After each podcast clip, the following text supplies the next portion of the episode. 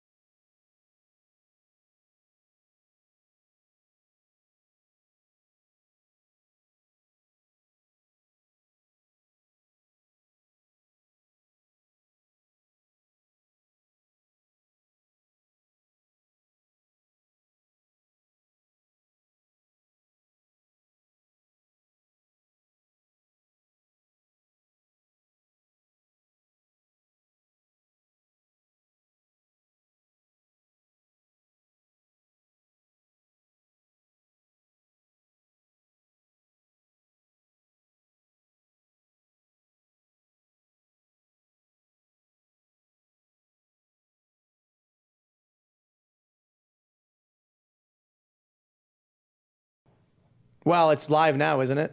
No, yeah, it's not. It's pulled up right now. It's not live. I mean, it's, it's, it, It's our background. it shows live for me. Like I Yeah, see us yeah, on my but- phone. She's on. Yeah. We're live. I think you said you have to do something. Yeah. I know. the- you- you- you- Hello. I'm waiting. For, oh, people are saying live. Okay. We're live. They're saying it. Uh, how's it going, everybody? I think we're live now. So uh, here's what happened. We are we, we did the show at Turning Point USA. This is Tim IRL, by the way. By the way, not to not the Charlie Kirk show. We were doing the show at uh, Turning Point USA's uh, America Fest. It was really really awesome. And then we're here for the rest of the week. So they were giving us studio space and equipment to continue our show. Otherwise, what would happen is we fly out for the weekend, we do the live show, and then we have to uh, fly back the next day, and we won't be able to do the show if that was the case. So uh, we're just doing it here, and uh, we're, we're on the set of the Charlie Kirk show because the temporary studio that we ended up building, for some reason, at the very last minute, the camera stopped working. That's why everyone's like, "Are you live? They're not live. They're not live. They're late. They're late." We all just ran full speed over to Charlie's studio and then just jumped in his chairs. So we're going to talk about the news today. We have we actually have some big news. The FBI knew the Hunter Biden laptop story was real, and they lied to big tech. They lied to the media in what is definitively now confirmed a psyop. They knew the story was real. They knew that crackhead Hunter Biden lost a laptop. And they tried making this narrative that was more like, oh, you know, maybe someone hacked the data and then cloned the machine and then planted it at the computer shop, which is this ridiculous conspiracy, as opposed to the more simple narrative of, you know, the poor guy is a drug addict and he lost a laptop. It happens. So we got that. We have Stanford, who released a guide on what is it, dangerous language, Luke? D- d- hateful language? Uh, you know, uh, standard language that is not, uh, you know, American. Right. They're saying that it's that's hurtful to use the word uh, American. And then we ha- we have a bunch of other stories too. We'll just we'll get into a lot of stuff. too. Harmful language was Harmful the language. exact There you quote. go. And then we have this viral post on Twitter where I- I'm just going to say, it. I'm sorry guys, it's not family friendly, but there's a new version of the pride flag which has a puckered anus on it. I mean, that, that's what everyone's saying. I'm not gonna I'm not gonna try and sugarcoat it because you know whatever. But they said it's a red umbrella to symbolize sex work. So we'll talk about that. Before we get started, my friends, please head over to timcast.com, become a member in order to support our work directly as a member. You're not just supporting this show, you're not just getting a product, you're helping us build out uh, everything we're trying to do in order to uh, change the culture. So we've, I've, I've long talked about the coffee shops we're going to be building. I'm really, really excited for that. So thank you all uh, for hanging out. Smash that like button, subscribe to this channel, share the show with your friends. Joining us tonight, we have a couple guests. We have Vivek Ramaswamy.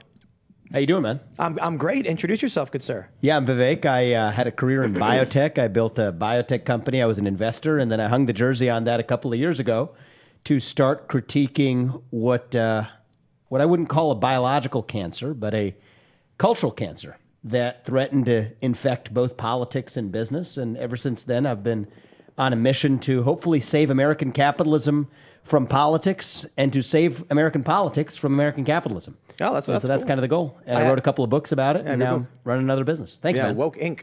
Uh, we definitely talked about this uh, back when it came out, or or, or so, something happened where maybe not when it came out, but I remember we were It talking came out last about- year. It's, Yeah, they're yeah, they're both pretty it. recent. Yeah. Yeah, and we were talking about your work and stuff. So I'm, I'm glad to have you on. This is going to be fun. Thanks for joining us. Thank we you. also have Lauren Chen. That welcome back. Great to be back. The last time I was supposed to be on the show, I had to cancel because I had my baby. So uh, clearly not in, in danger of delivering any babies right now. So it feels good to. Well, you have a baby. here. Yeah. Congratulations. Thank you.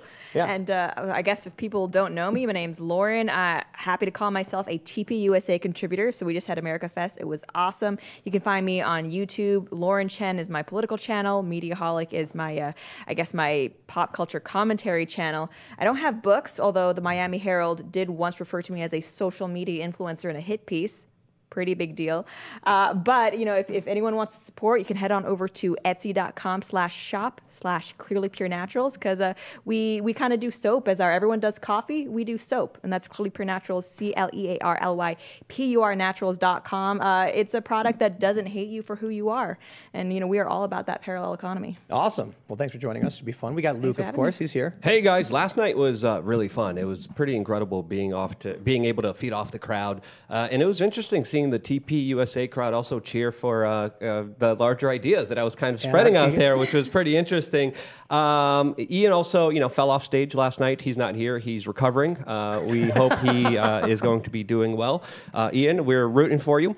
Um, Anyway, uh, today I'm wearing uh, a shirt uh, depicting Bill Gates in his natural habitat, helping and saving humanity from itself and overpopulation. If you like this shirt, you could support me by getting it on thebestpoliticalshirts.com because you do. That's why I'm here. Ian, we're rooting for you. Hopefully, uh, Ian's okay. You know, I, I think he's been he's been he's been in a coma since that since that fall. It was a big fall. It was a big stage. No, Ian's actually completely fine. I was going to say there are so many people who are so worried about Ian right now. he he was so he didn't realize the stage was split with like a central platform and then it branches to the left. So when he was on the front of the stage, he he waved to everybody and then spun around and walked right into the pit and just flopped like five feet to the ground. And then he jumped up and was like, "I'm okay, I'm okay." he's totally fine. He's totally fine. Uh, you know, he's just chilling in the other room, I guess. So there's there's someone in there pushing buttons. I can't tell. It's like a t- it's like a one way mirror or whatever. Anyway, let's talk about the news. The big story right now. We'll jump right into it. Is we have this from the Daily Mail. This is a psyop run by the FBI on the American people. Twitter Files author Michael Shellenberger says FBI knew Hunter laptop was real, but still told Twitter and the US public it was fake. Ultimately, what we ended up seeing from the latest Twitter files is that not only was the FBI paying Twitter money so that they could run censorship operations, but that Yoel Roth, I believe it was Yoel Roth, wrote an email saying, Basically, what happened, it seems, is that someone download hacked into Hunter's laptop, downloaded the contents, cloned the machine, and then dropped it off at this computer repair shop in a in a Russian disinformation campaign or something. I love I love that narrative because it is the most insane conspiracy theory I've ever heard. And they call us the conspiracy theorists for saying that the FBI was was running a psyop and manipulating the elect, you know, interfering in the election and all that stuff. But now here we are with definitive proof because Elon Musk bought Twitter and released all this stuff. We now know the FBI knew the story was real, lied to big tech, lied to us, and uh, I guess definitively interfered in the election.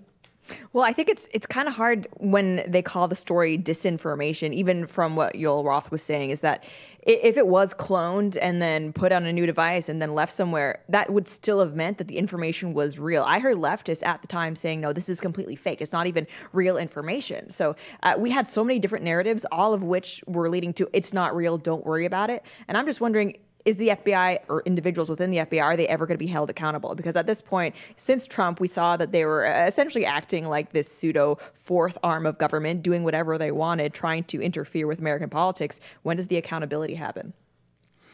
When has accountability happened? It's a good point, a depressing point, but Yeah, man, I think we got to stop calling it, by the way, big tech censorship. I've been saying this for a long time. It is government tech censorship, which is to say, it is just government censorship disguised in the veneer of private sector activity. I wrote a, an op in the Wall Street Journal when in January, about two years ago, January 2021. And at that time, with far less evidence, to me, it was already obvious, right? This was the government doing through the back door what they couldn't get done through the front door under the Constitution. To me, if you, if you see the pieces already put on the chessboard, you've got threats already being issued, you've got inducements already being issued, and this isn't just inducements by the FBI or the administrative class. This is hardwired in the law, right? Not a lot of people know this. You have a section 230, section 2 literally says, okay, if it is constitutionally protected content, you can still take it down and not be liable under state law. And by the way, if you want to actually be uh, an extra cherry on top, we're going to threaten you that we're going to break you up. We're going to Grey's Anatomy, the most iconic binge worthy drama, is back, along with answers to the biggest cliffhangers. Will Teddy survive? Will Jo and Link finally find happiness together? Meredith returns along with fan faves like Arizona. You can now stream every episode of Grey's ever on Hulu and new episodes next day. Watch new episodes of Grey's Anatomy Thursdays at 9, 8 central on ABC and stream on Hulu you know, wow. regulate you, call, you know, call call for your breakup or whatever it is. And so, why is it surprising that the exec- the executive branch of the government is just executing on the threats that they made starting two years ago? So we need to stop being surprised by this and just recognize it for what it is. This isn't yeah. some sort of collusion. It's just the reality of directed government censorship. The only difference is Vladimir Putin will tell you through the front door that he's actually saying what can and can't be said on the internet. Here we abide by a fiction that says that no, no, no these are actually just private companies that we're going to have do it instead. But it's the same side of the story on two different sides of the Atlantic. It's, it's an illusion. It's a lie. It's it's partly a, a, bigger psyop that I think finally is being exposed here because you know you've been saying it. I've been saying it since 2008, 2009, saying, hey, you know, the intelligence agencies have a lot of control over the corporate media. It's only a matter of time until they have their influence with social media. And I think throughout the last few years, we have seen them act in very coordinated ways. We have seen all the companies on a dime turn and make the same decision at one time. That's not an accident. It, it didn't happen because they all decided to come together and do what's not good for them destroy their business, destroy the ability of what made them great, and that's people being able to debate and to talk to each other.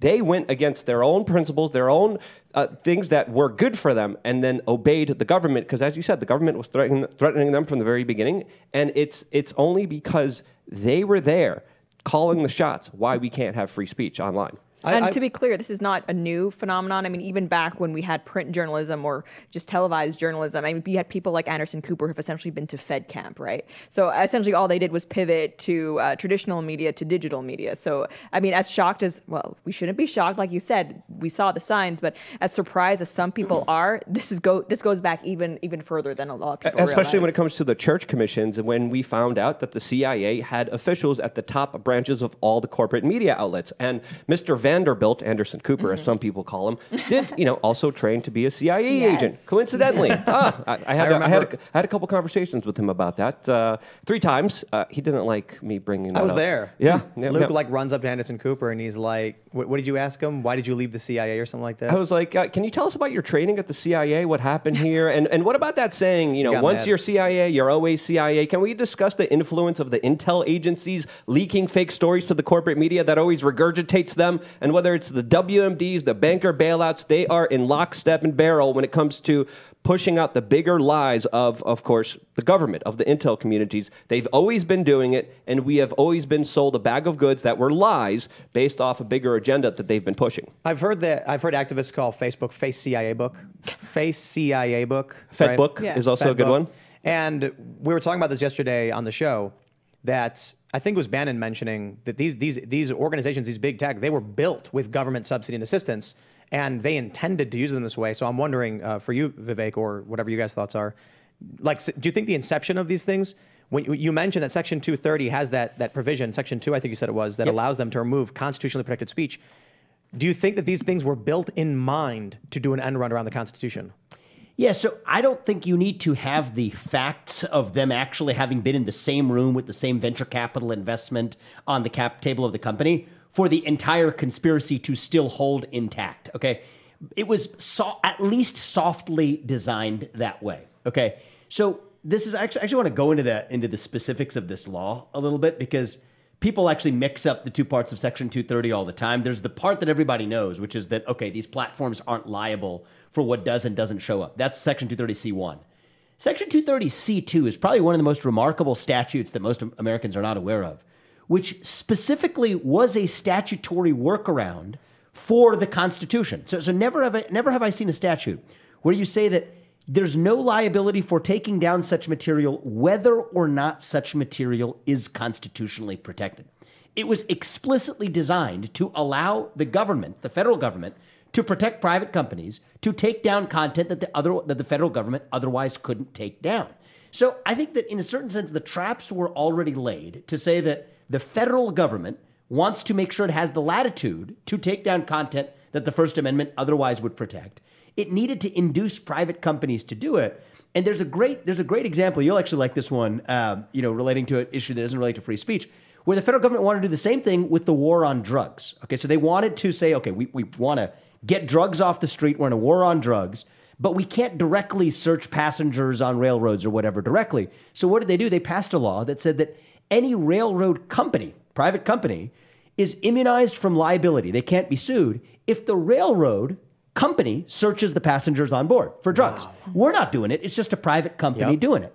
So guess what? Now, thankfully, we have a Supreme Court in this country, which is the one branch of government that I think we can still, at least if we're going to have to pick one that has its integrity still intact, it's the judicial system, said that not so fast. If you're going to use a federal law to do through the back door what the government couldn't do through the front door because of the Fourth Amendment in this case, that's still state action, and we're going to treat it as such. Right. And so the railroad companies are bound by the Fourth Amendment. That's effectively what's going on with these technology companies. So whether or not it was a you know certain of these companies, Palantir and others, were definitely funded by the government at inception. Others may not have been directly funded, but that detail matters less than the truth of what comes out of it is functionally these may as well may as well have been arms of the government. That's what we're learning. Yeah, the latest story uh, today is that we're finding out that the FBI was giving Twitter 3.4 million dollars as a thank you for mm-hmm. allowing them to, uh, of course, spy and kind of manipulate the whole platform. Uh, that's chump change. That's not a lot of money when we're talking about these big companies. But when you look at the start of, of a lot of them, especially Facebook with In-Q-Tel, when you look at the grants that were given to Alphabet and Google, when you look at the government research and data, especially when it came to satellite imagery that was given to Google Maps, they were able to have an advantage that no one else in the market was able to have because of their connections to government. And I think they took an oath saying, hey, we're going to be serving the government, we're going to be doing everything the government wants if the government gives us all these tax incentives, all these gra- grants, all this information. And I think that's the deal that they made with the devil to destroy any kind of legitimate competition, making them the current monopolies that they are now, who are kind of un- undefeatable. You look at Alphabet, you look at Google, who's going to be competing them in the market? We can't compete with them because of the unfair advantage that the government gave them from the beginning.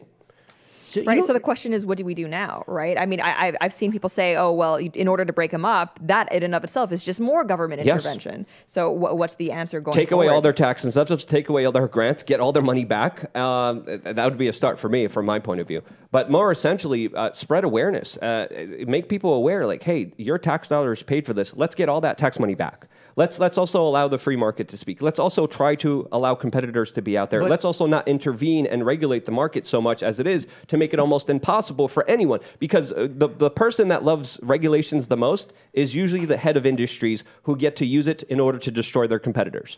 Right. So I I, I agree with a lot of that. But the, the thing is, we've seen what big tech does to its competitors. So even if we say, all right, you have no more tax breaks, none of these uh, leg up policies that the government has been giving you, uh, what do we do when all these servers are decide to kick off a free speech platform, right? Because we see that they're already big enough; they're able to act as a cartel. Yeah, and they I do. I they act like a just cartel. State action doctrine. Okay, if it's state action in disguise, the Constitution still applies. There's a First Amendment in this country. It's a really pesky thing that says that if you're the government, it's an inconvenience. You can't tell people what you can and can't say. So what's the government doing? They found a workaround. Take take the Alex Berenson case or whatever. And by the way, I love this example because it is literally what the founding fathers would roll over in their graves if they actually knew what was going on. Where the First Amendment is designed to do one thing it is to allow citizens to criticize the government. So you take a government critic, what the government does is they want to silence government critics. They can't do it directly, so they call the officials from Twitter and say that here, here's this individual by name, Alex Berenson in this case, whatever, it doesn't matter who it is. Why aren't you taking him down? Why aren't you censoring him? We know from their pri- private Slack message channels internally at the company that they felt that pressure and they did it. Well, guess what? It's a really simple solution. If you are working hand in glove with the government, if you are protected by Section 230C2, which you can make an opt in statute, if you're responding to threats, then you're bound by the same standards as the federal government. Full stop. These companies ought to be bound by the First Amendment. Full stop. But, but it's And- not just. we're not- I, we're not- I just want to go back to the Hunter Biden story just to connect this Let, all let me, together. let me address Yeah. this. Put, put a pin in it. The, the- we've seen lawsuits. Mm-hmm. The judges don't care. So I, I actually think that. Um, so, so I don't think all of these cases have been argued nearly as well as they should. Some have been argued in the Ninth Circuit, which is out in yeah. California. We need to see these cases brought in the Fifth Circuit, okay, which I think the judges in the Appellate Circuit, and the Fifth Circuit, uh, I'd like to see Judge Ho in the Fifth Circuit take one of these cases. Clarence Thomas has already sent smoke signals saying that actually this is a viable theory, all the way up to and including the Supreme Court actually potentially hearing these cases. So I don't think it's actually been tested in the right way yet. And the facts just keep getting better and better. I mean, Right. the, the, the whole reason why these cases fail is what is the nexus of control that the government exercises? Some of the ones that have been brought have been super, you know, on the weaker side, where it's some state that made a request and then the company complied.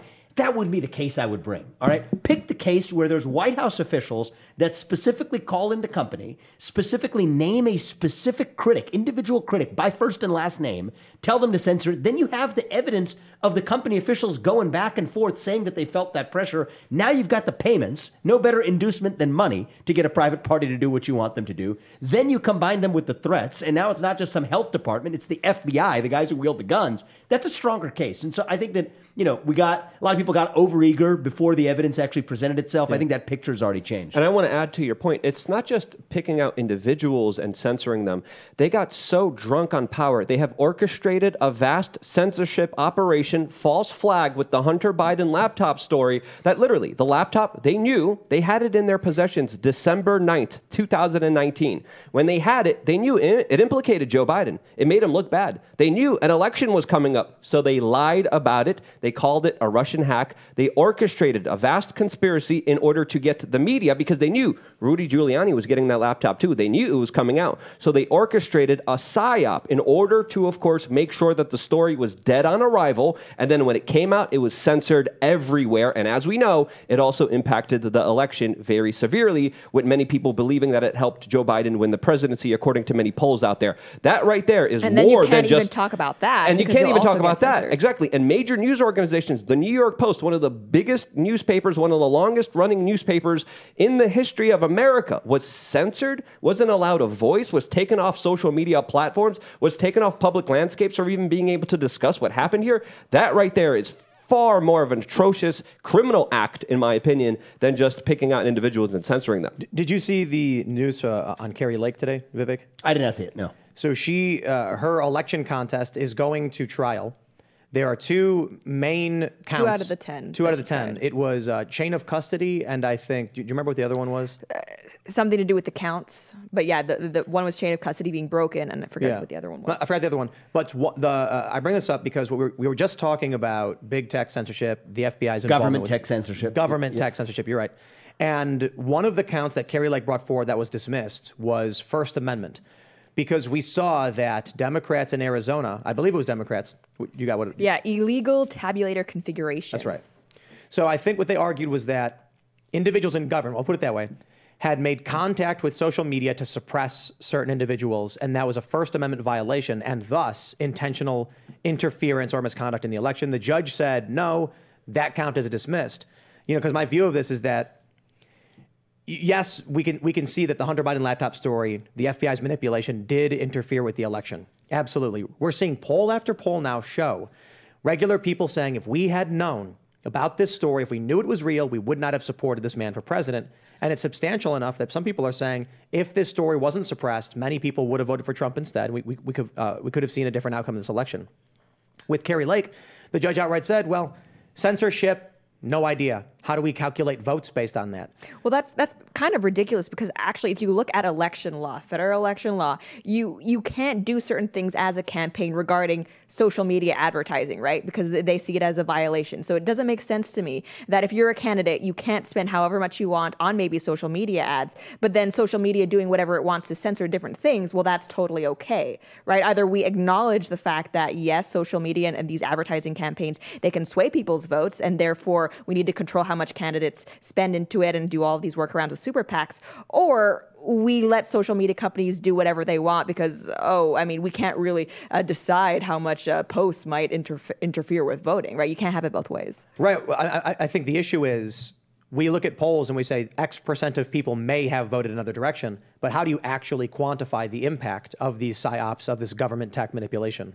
Yeah, so look, I think that there's, you know, three layers of legal issues. You actually raised a pretty interesting one. One are the constitutional issues. Okay, if you're going to work around using the First Amendment, guess what? The same instruments that you use, including companies, ought to be bound by the First Amendment. Talked about that already.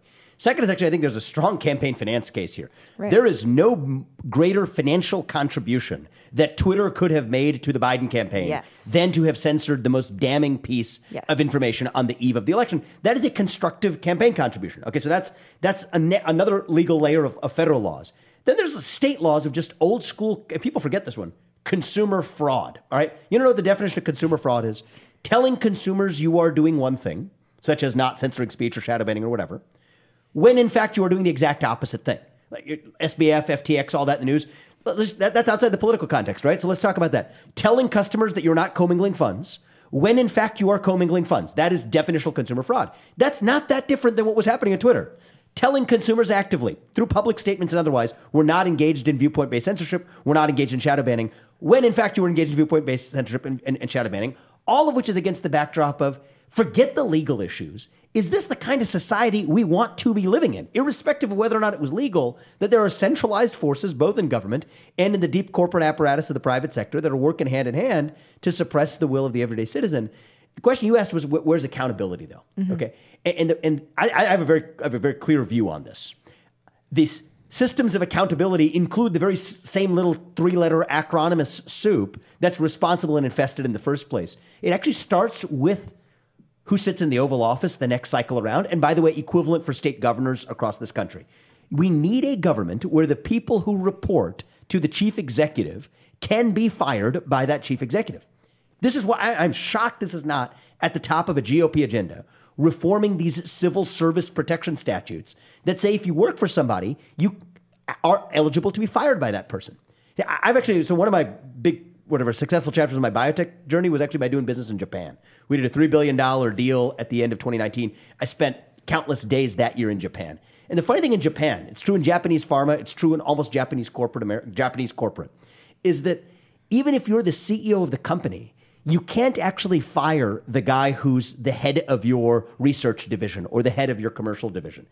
Turns out that that means if the CEO says this is the direction that the company's going, if the guy who's running research doesn't agree with you, he's going to keep doing whatever project he was working on before anyway.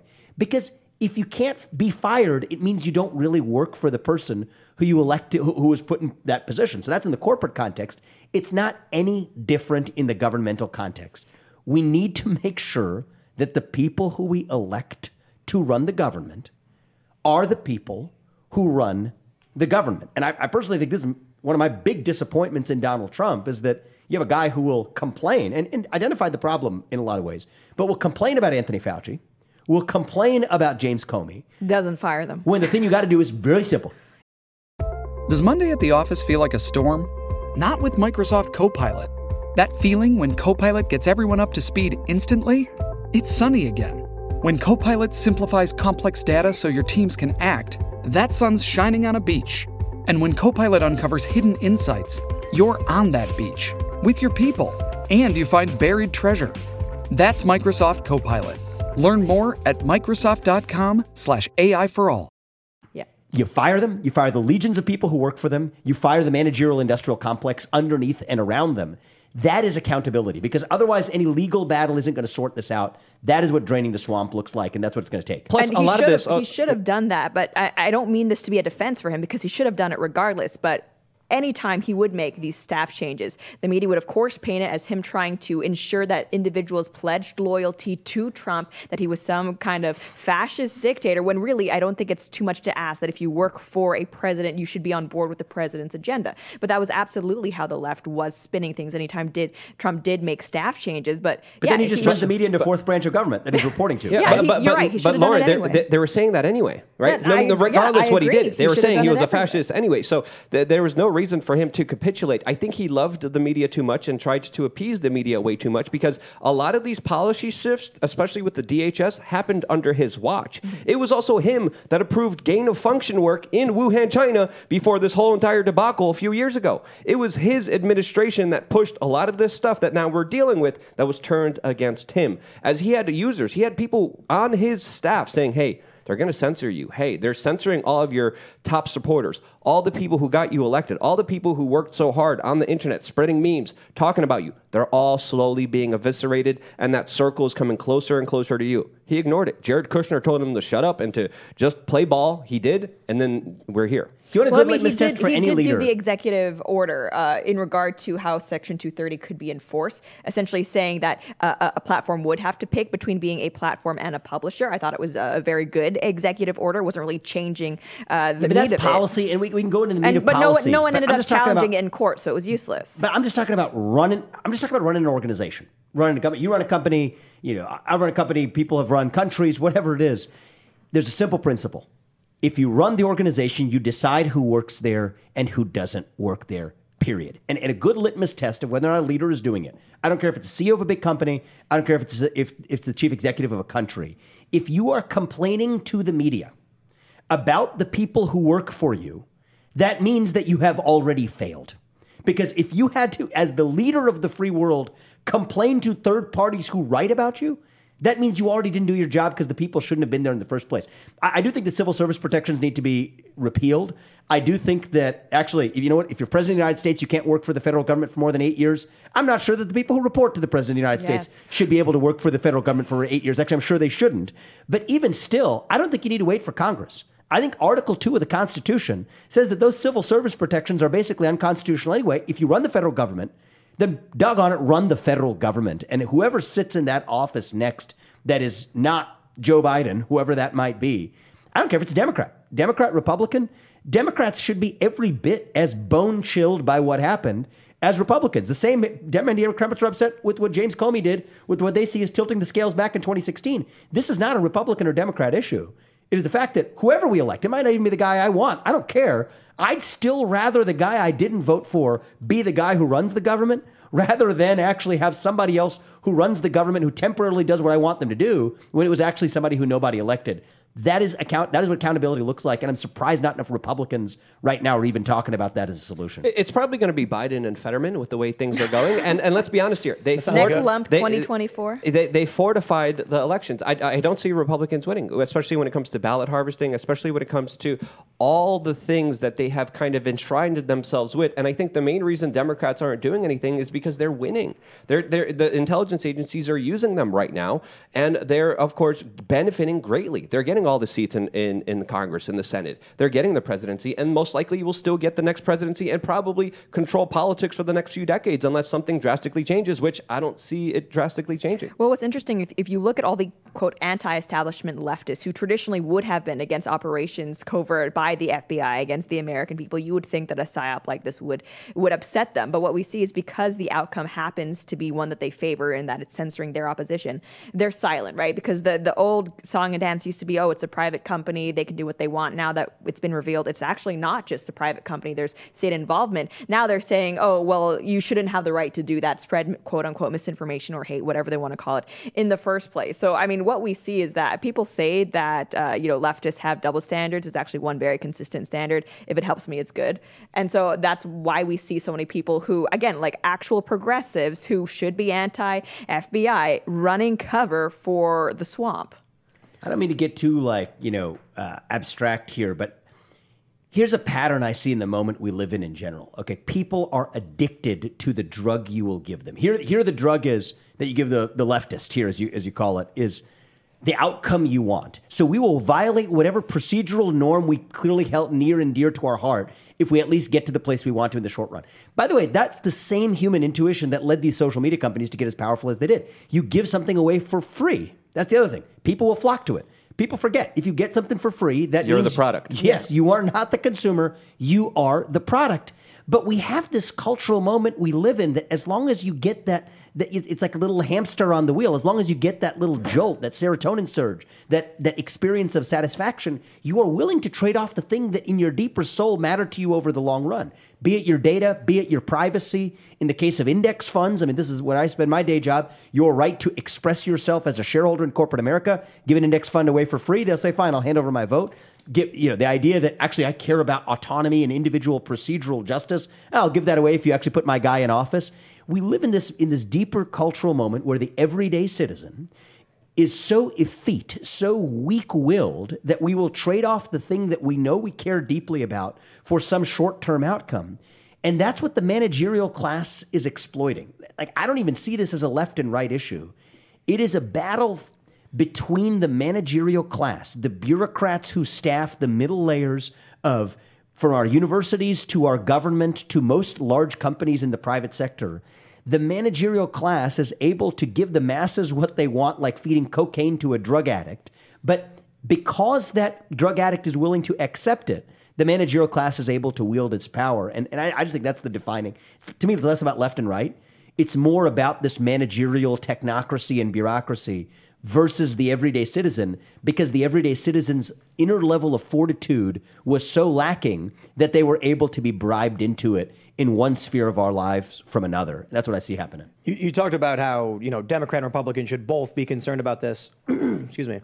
But I, I think what I see with Democrats and Republicans is all they want to do is the bare minimum to maintain power, to ma- stay in office, to have a job. They don't actually want to do anything that could harm them. So what we see with Republicans is throw the bare minimum out there for the, you know the red meat to the base, stay in office, say what you got to say. The Democrats, of course, have a more fervent base with many of these younger leftists, so they're forced to actually try and give them a little bit more, even though they don't want to.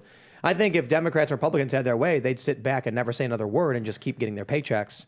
So, so long as you have on the left this, uh, uh, I don't know, zeal and energy, then you're going to keep seeing Democrats more in line with this. Or as Luke put it, the FBI is using the Democrats. They're winning. They're getting power. They're in line with it. And then you have some Republicans who are speaking up, but it's only some. I guess my point on all that is it- sure, it should be a problem for Democrats and Republicans, but I don't think they're actually there in the fight or concerned about anything. I mean, maybe there's like 10 members of Congress who actually care. I don't Yeah. See, I've got a slightly different theory There, of the there case. I agree with everything in you the said. in the Twitter files leak. I think there actually was maybe one Democrat representative. Ro Khanna. Yeah, that, that expressed concern about it, and I was actually kind of impressed about how many world leaders, including the likes of Angela Merkel, I, I think, uh, expressed concerns for the freedom of speech. Of course, none of them said anything publicly because we can't seem to be siding uh, publicly with Donald Trump in any way, even if it's just defending uh, freedom of speech. But I, I was, uh, I don't want to say pleasantly surprised, but it was like, oh, okay, Eh, Yeah. there's that. Yeah, I mean, and that's that's part of the reason why I don't. I mean, even Bernie Sanders has been actually give this guy credit. About whatever year, year and a half ago, was the first person on the left to say that he did not, and, and nobody and nobody dislikes Donald Trump more than Bernie Sanders based on what he said, but that he doesn't want a fourth branch of government in Silicon Valley deciding who does and doesn't get to speak to the American public. And so, so I don't. I, I think what you said is descriptively true, but I, I would there's a lot of ways you could, a lot of lenses you could bring to describe the same phenomenon. I bring a different lens, which is that it's not even the left wing and the right wing lens.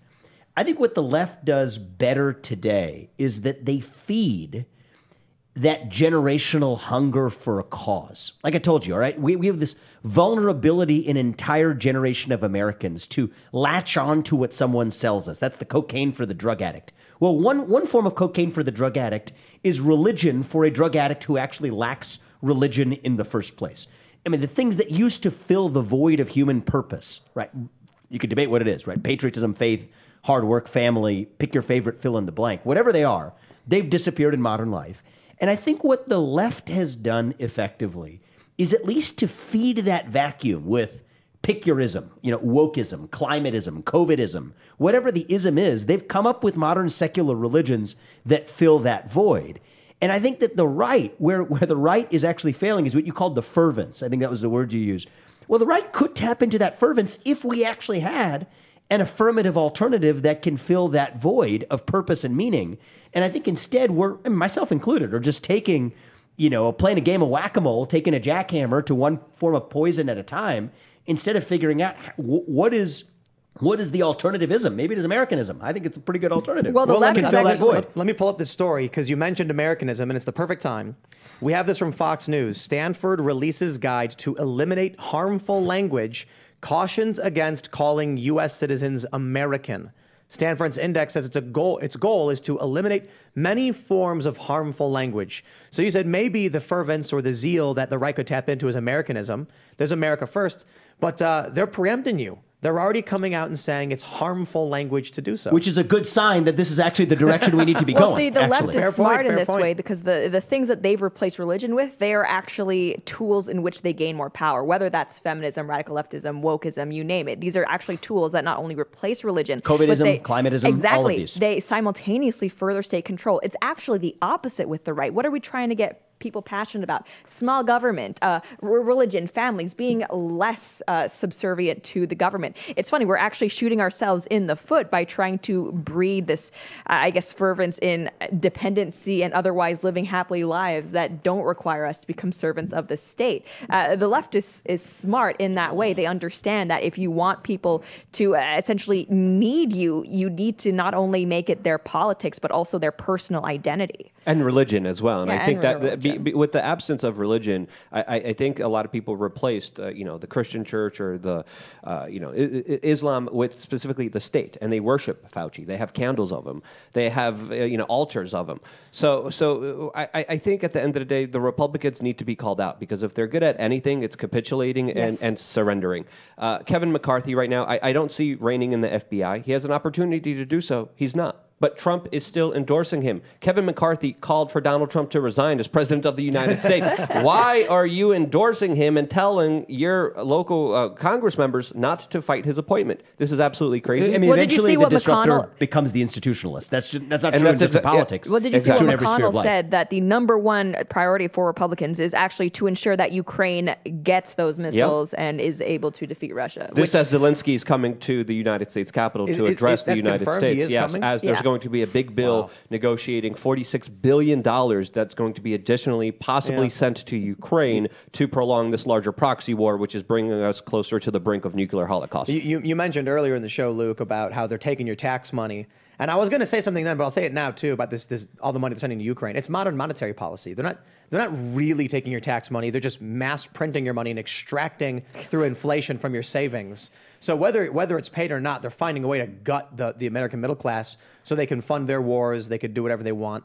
There, there, there's no oversight in that. Well, it's a- it's a transfer of wealth from, from everybody else to the super rich. It's socialism for the super rich that we're seeing right now, with specifically the military industrial complex getting their way. We're running out of missiles. There's other countries that are running out of bullets, especially Germany. There was a news report saying Germany has, has given out so much bullets, they're running out of Canada ammunition. is one of those countries Eh, that's eh, now eh, critically low in Exactly. arms. Now, So you want to go in how this much- direction, though? You know, you know, a funny fact Yeah. here. Okay, so which is the country, which is the major developed country that lobbied against the EU ban on Russian oil imports? Anyone know the answer to this?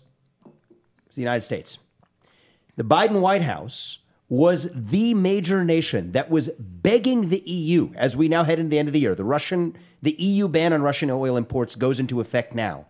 Why is that? It's actually there's there's a long reason why. I mean, we've gone to war in our own fossil fuels industry that actually worries about the consequences for global, you know, let's just say oil and gas markets if that EU ban actually goes in, especially when Chinese coronavirus related restrictions are being lifted. There's a supply demand shock. But I, but but want to point out the irony of this.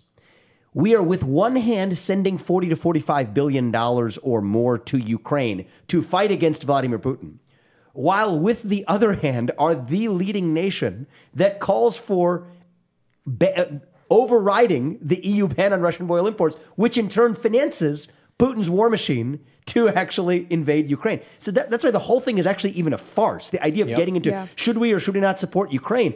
Okay, I, I think we're over allocated to Ukraine. We need to focus our military's energy on the one geopolitical threat that matters to the United States, which is China. But that's a policy point. Here's even if you were committed to the pro Ukraine cause at all cost, even the effectuation of that is itself frustrated by the fact that if you wanted to do it, you would be starving Putin's army, yet Biden is the one who's actually arguing for allowing Putin's war mach- Putin to finance his war machine by selling oil and gas to Europe, which is actually the laughable farce of the whole thing. And, and I believe it was also fertilizer as well. I think uh, someone could fact check me as well that they were also buying a, a bunch of fertilizer from them and, and financing them that way. Why is why are we doing it? Why are we why are we playing both sides on the issue?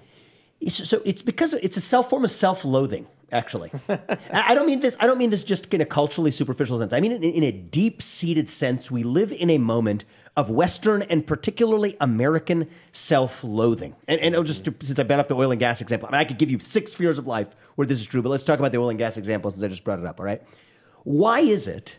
That now we're talking about other religions. Now let's talk about climatism. Why is it that the that the members of the Church of Climate, the climate activists, are so averse to the United States producing oil and gas, but are perfectly fine with global markets that allow the likes of PetroChina and also many Russian oil and gas producers to pick up the slack. Ironically, oil and gas producers over there who have actually methane leakage that is far worse than in the Permian Basin of Texas. And by the way, even if you subscribe to the climate religion, methane is 80 times worse for, for global atmosphere and global warming than is every unit of carbon dioxide. Why are they okay with that? The answer to that question is the same as the answer to the question of why those are the exact same people who are also opposed to the development of nuclear energy in the United States, which would actually be the single most efficient form of carbon free energy production known to mankind. What's going on? The problem isn't that, let's say, nuclear energy wouldn't be good enough at solving the alleged climate crisis. It is that it would be too good at solving the alleged climate crisis, which in turn is really just a vehicle Shipping can make or break a sale, so optimize how you ship your orders with ShipStation. They make it easy to automate and manage orders no matter how big your business grows. And they might even be able to help reduce shipping and warehouse costs. So optimize and keep up your momentum for growth with ShipStation. Sign up for your free 60-day trial now at shipstation.com and use the code POD. That's shipstation.com with the code POD. For effectuating the agenda of global equity. So, you want to know the answer to the question why, Tim? It is because this is a, a, moment of global redistribution back from the West to the other side of the world, including Russia and China. And everything in our self loathing is flogging ourselves for the sins, the perceived sins of the last century, to say that we're going to give the 45 billion to Ukraine. But we also want to make sure that actually we shift oil production to places like Russia and we don't ban the Russia EU EU ban on Russian oil imports because it's really just a form of self loathing at its core. That's what we're seeing on display. And just really quick, I mean, uh, that's because war is a racket, and throughout history, there have been powerful people supporting both sides. Uh, that's been well documented. But with the United States supporting Ukraine right now and, and giving them billions of and billions and billions of dollars, there's this misnomer that it's oh, Ukraine's just doing whatever Ukraine wants. It's Ukrainian policy. But we not only incentivize the continuation of this proxy war, which is extremely dangerous, but also at the same time, we have to remember when Zelensky actually reached a peace deal with Putin, they had a date where they were supposed to come together, sit down, meet, and negotiate and sign a peace deal. We had Western powers come to Ukraine, specifically the UK, Pri- UK Prime Minister came there and said, No, you're not signing this peace deal. And Ukraine has been the one backing away from peace,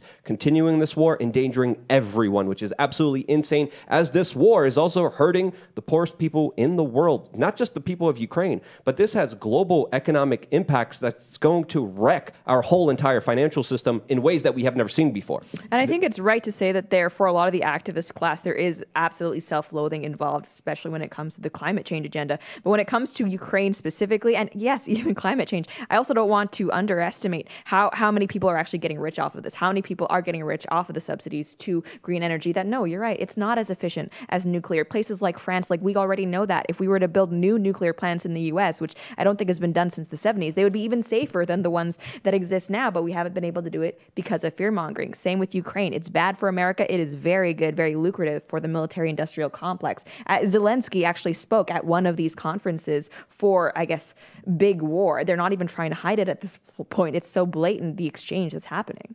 There, you, you mentioned uh, with climate change, and it reminded me of this viral video that people keep sharing where it's this guy saying, if, if all of this stuff was true, in every prospectus for a, a, a uh, for a new Public construction, company. Oh, for okay, fine. construction, it Yep. would say, you know, i the condos in Miami Beach, in 30 to 40 years, your investment will be zero as the water rises and makes this area uninhabitable. But not a single bank, not a single person has ever brought that up. So why are they still investing in? Why are they still buying 30 to 40 year you know properties or loans if the water is going to rise and wipe out this whole area? No, they they're living in the beachfront properties so that other people can't do it, and you know, so they're safe and and they are willing to take the bullet for all of us by living Bearing in that these- cross. Yeah, Yeah, yeah. exactly. The beach cross. Exactly. Bill yes, Gates, beach brave cross. man. Lots of beachfront property as well. Barack Obama, Obama, yeah. lots of beachfront brave. property. Yeah, Very willing to brave guys. that You know, it's Thank- like- thank- it's- we want to thank these guys for their sacrifice. It really means a lot to us. Thank you. It's it's the meme of uh, uh, you know from The Simpsons of the person jumping in front of the bullet for Apu or whatever. You know they're, they're, they're trying, Yeah, yeah, trying to essentially. save I love that. I love that. Your funny Bill Gates story. He was um,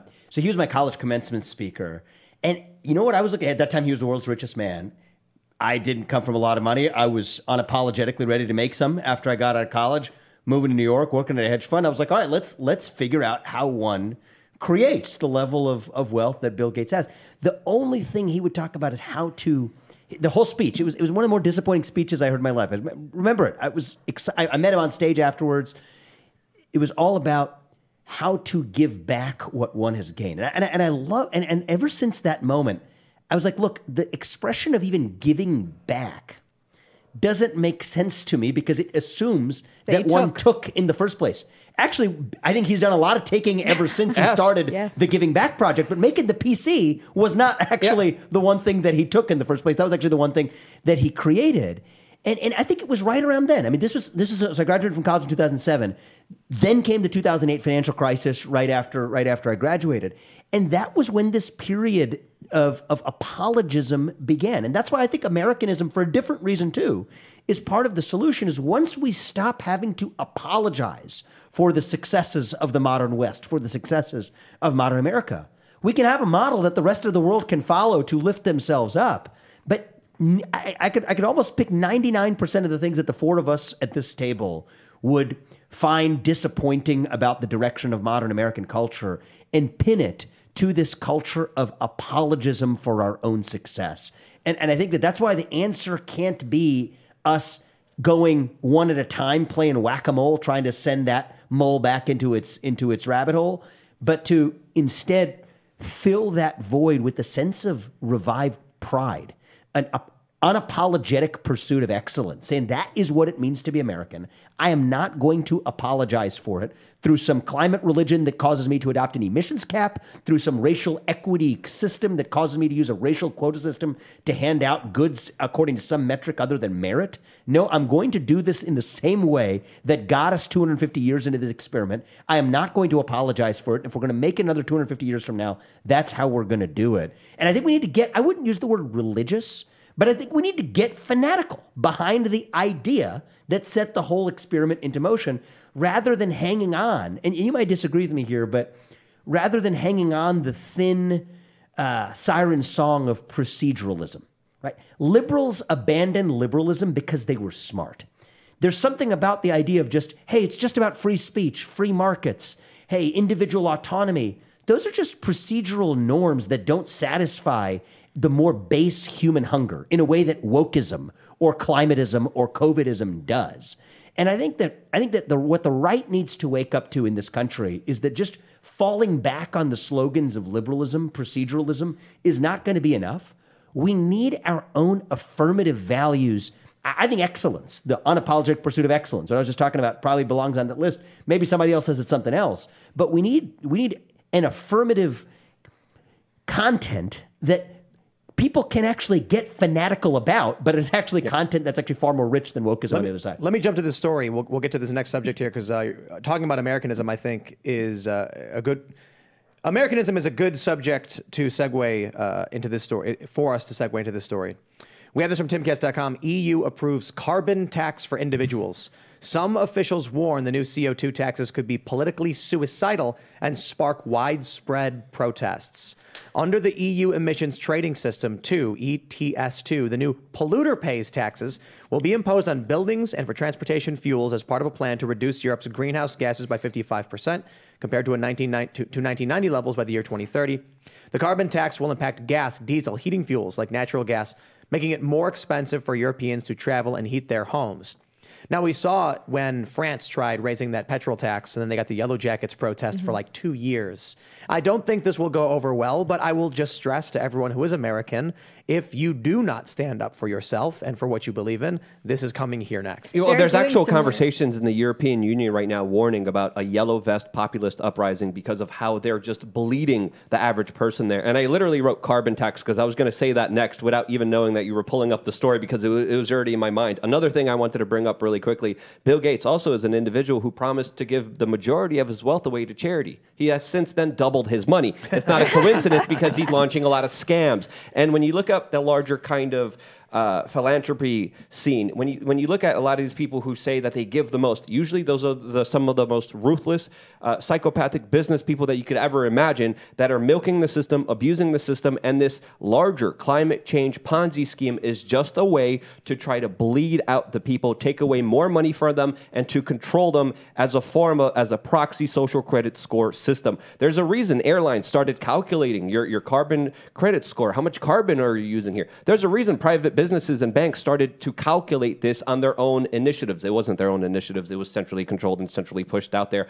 And this is the slow creeping Chinese totalitarian society they, society that they're going to be bringing in everywhere. Europe is just the beginning. They're going to be bringing bringing it here to the United States eventually. Canada is right lock and step with Europe. In, in Canada, they've actually floated, it's not being implemented or anything like that, but actually uh, capping the number of miles that an individual may be able to travel. So essentially, if you drive for work and you want to go on vacation for summer holidays, well, guess what? You can't buy that plane ticket. You've already exceeded your mile, your, your mile quota. And they've even floated things like, oh, you could have cap and trade for individual miles. And oh, you have an electric vehicle. Well, now we can monitor who is going where and driving what. So they might actually be able to just press a button and stop your engine to ground you so that you don't go anywhere. Uh, this is terrifying and it's being done in the name of compassion. And I think, you know what? I, I'm, I'm going to say this.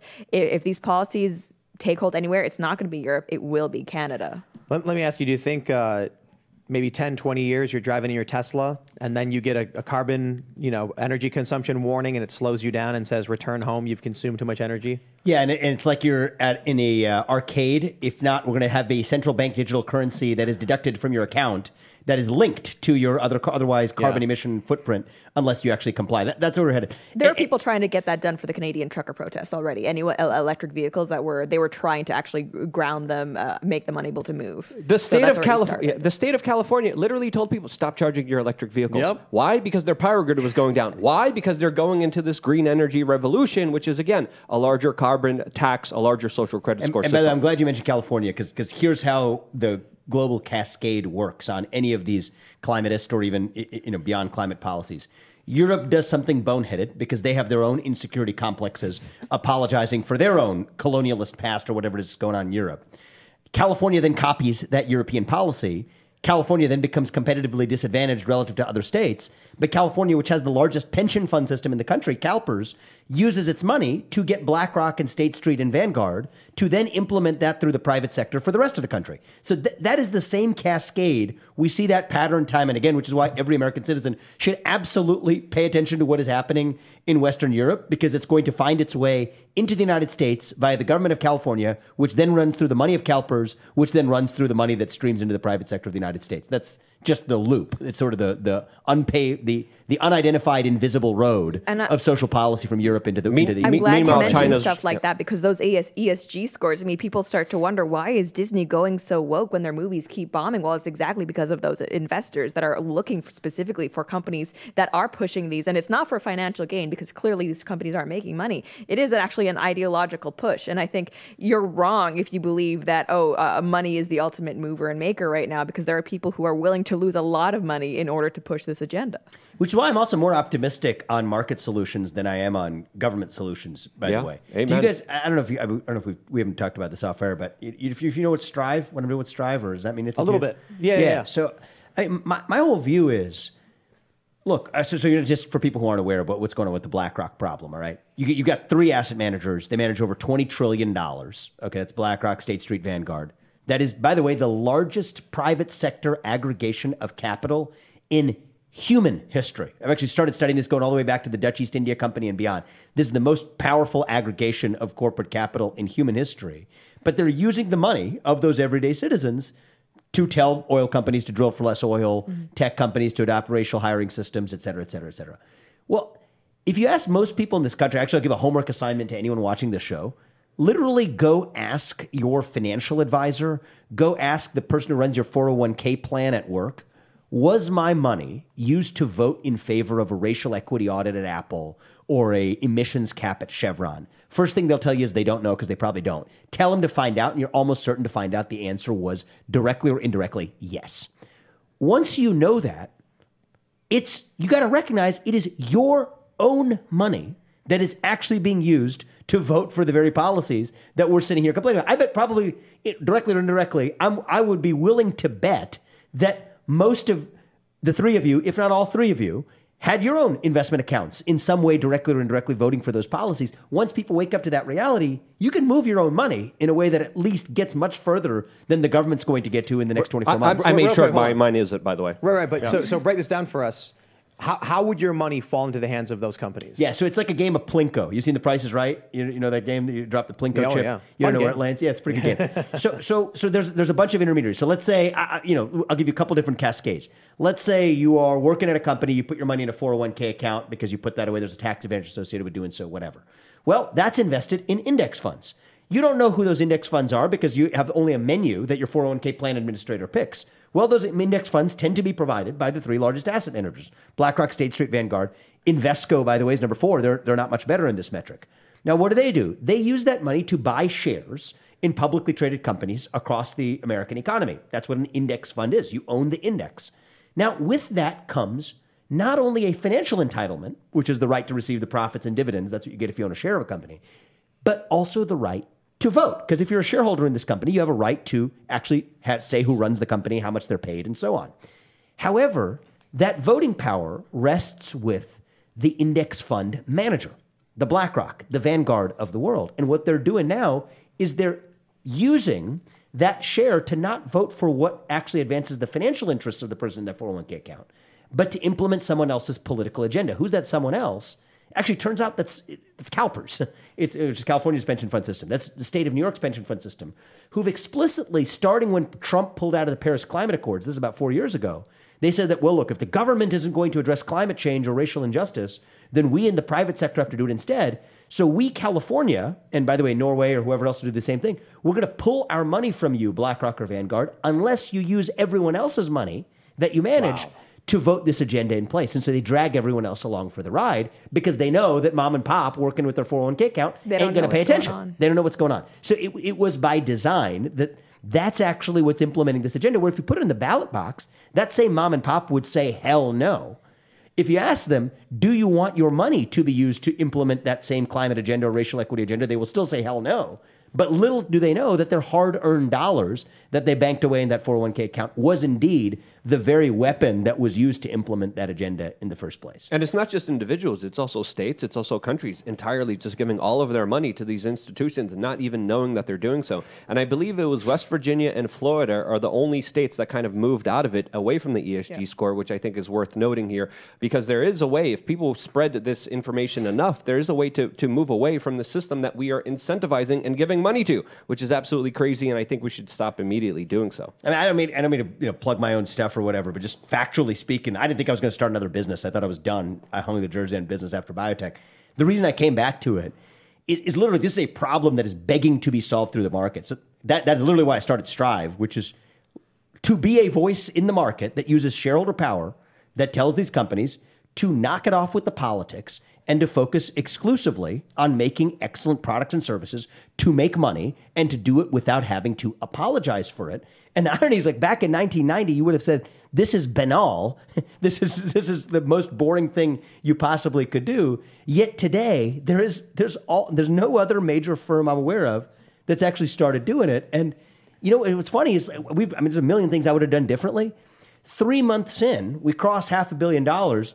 It took JP Morgan when they entered the ETF business, the exchange traded fund business, I'm told, over two years to cross a billion.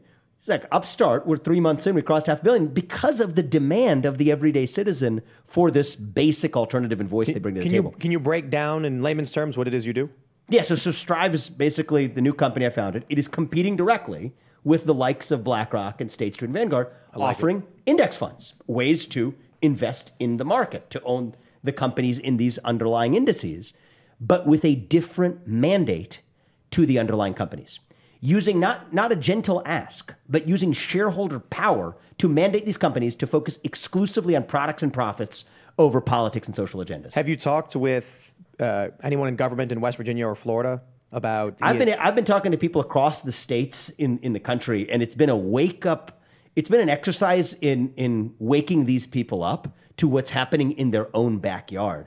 Now, the funny thing is, a lot of these folks are really happy in red states and otherwise to point the finger to BlackRock and State Street and Vanguard, and, and that's fine. When it's a lot harder for them to admit what's happening in their own backyard.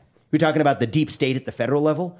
The deep state within the states is actually even more eye opening. When you look at how Florida or how even the state of Texas, forget blue states, how those states' pension funds, even for the proxies, the shareholder votes that they cast internally, they're every bit as bad as the ESG industrial complex at BlackRock.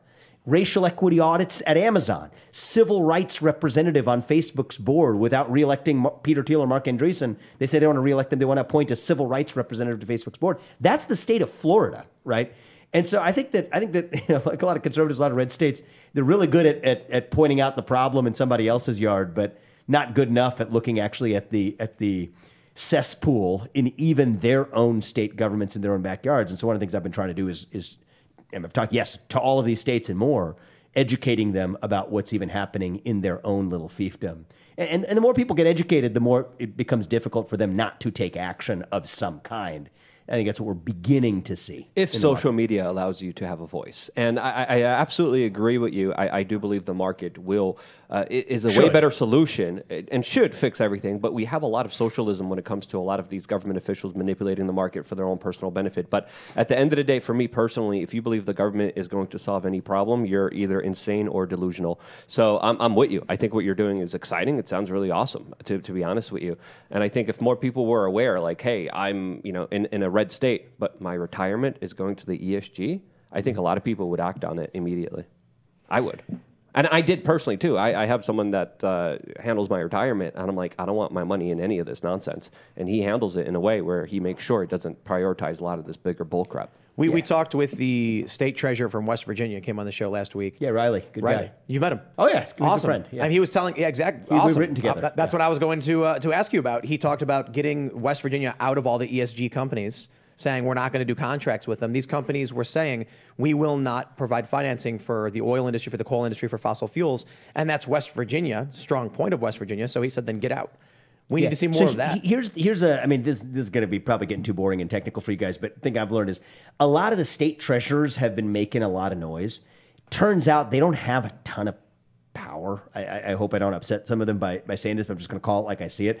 The real money is in the pension fund systems right? So what the state treasurers have is like a pittance. They'll move a few hundred million dollars, which sounds a lot on a FoxNews.com headline, but is actually a pittance compared to a $20 trillion problem where the tens or hundreds of billions are actually in the pension systems. And there you have politically insulated actors, right? You have actors who are designed to be not responsive to the will of the everyday citizens that are through layers and layers of appointments the people who sit on those bureaucratic bodies that's really where the decisions get made.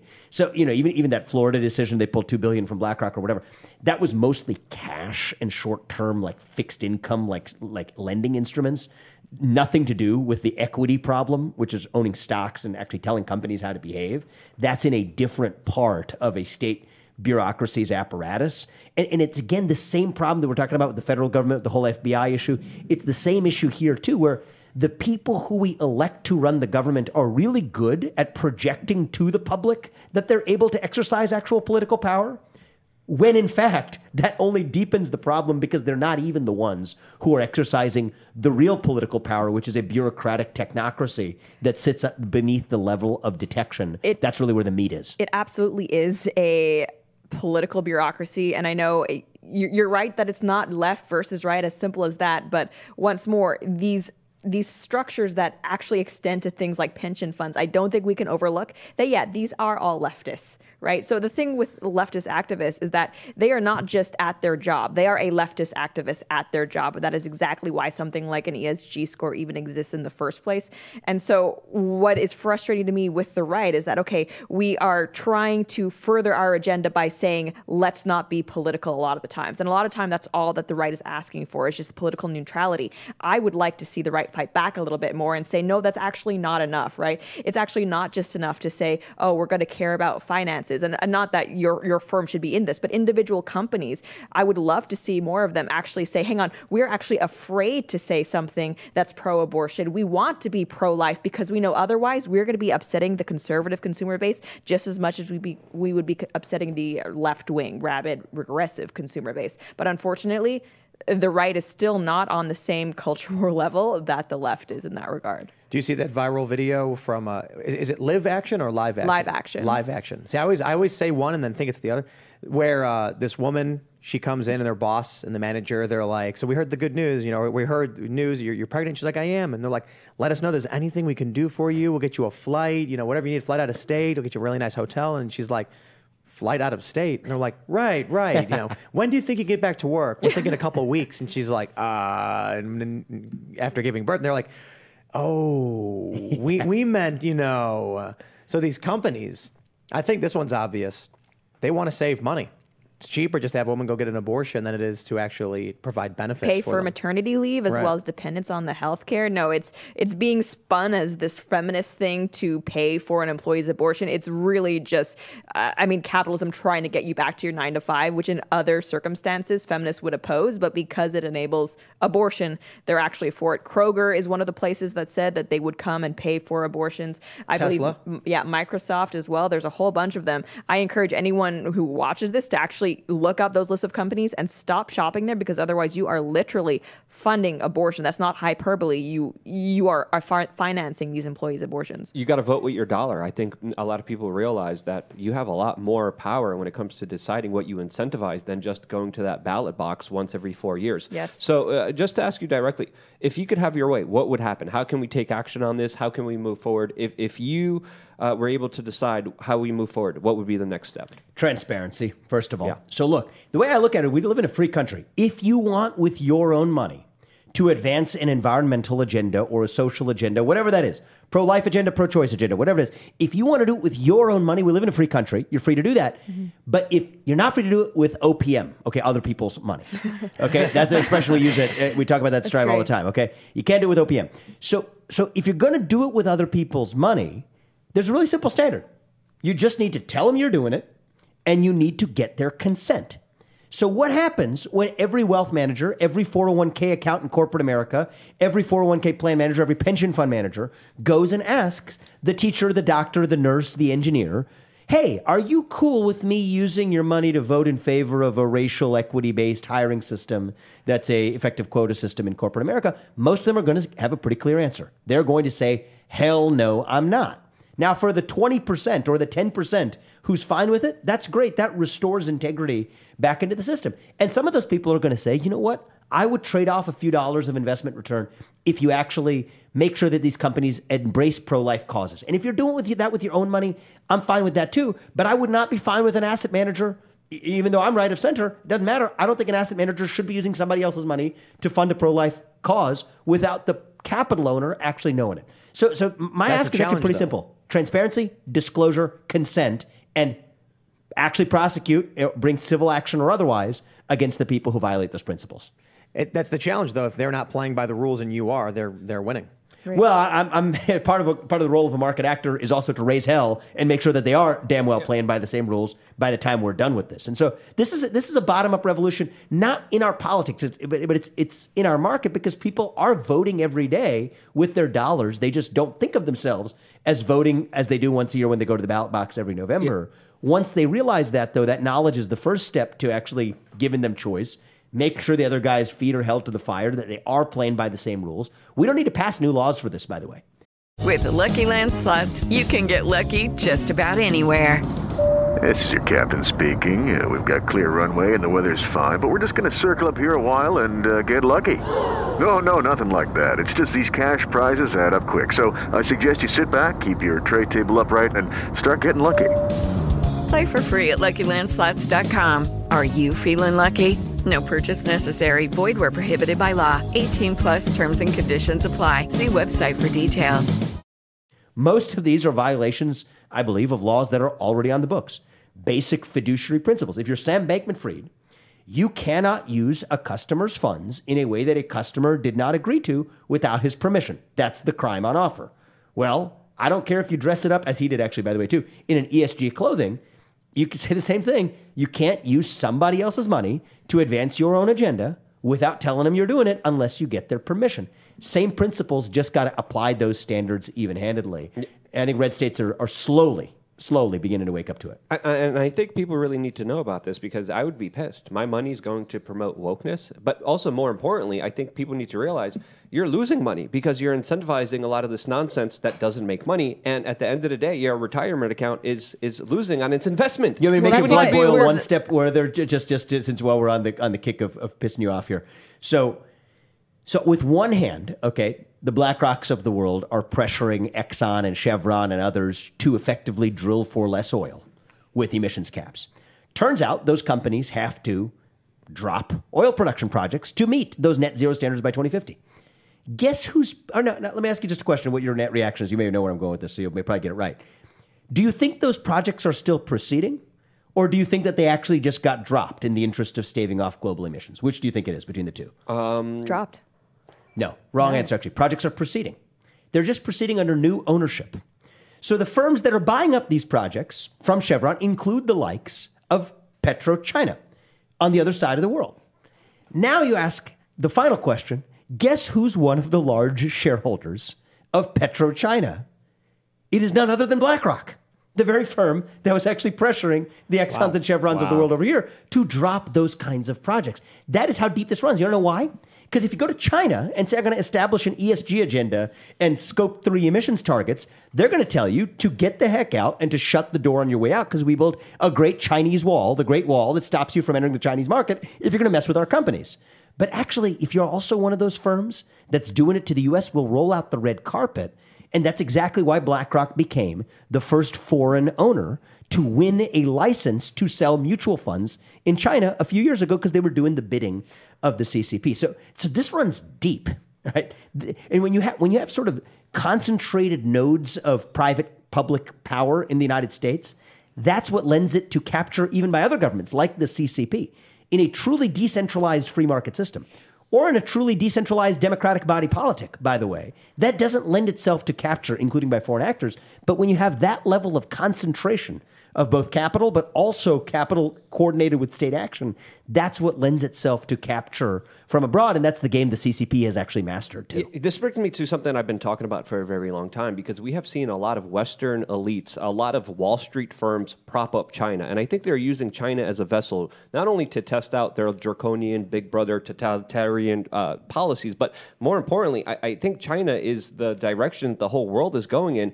And we see individuals like Bill Gates literally advise the Chinese government. Of course. I don't think that's a, that's a coincidence here. What do you think is really going on here? How do you think this is developing? Because for me personally, I'm seeing this as an attempt by many elites to make China as an example for the rest of the world. Klaus Schwab even openly talks about Yeah. this. Bill Gates openly compliments China with their zero COVID policies when they're actually creating humanitarian crises and violating human rights on so many different levels. So to me, China is the playground of the elites. They're using it for uh, the future for everyone. Is, is that Yeah, correct or is that too much? I, I view it uh, just in reverse. Whereas I think that when people who you call the elites are really just the circus monkeys. Okay, Tim Cook and Larry Fink are Xi Jinping's circus monkeys. He will say jump, they will ask how high, because it actually comes down to money. Right. So, so, so the game we played in this country, and by the way, this is not this is not just Democrat Republican thing. This is Democrats and Republicans, by the way, starting in the 1990s, had this philosophy of democratic capitalism in the United States.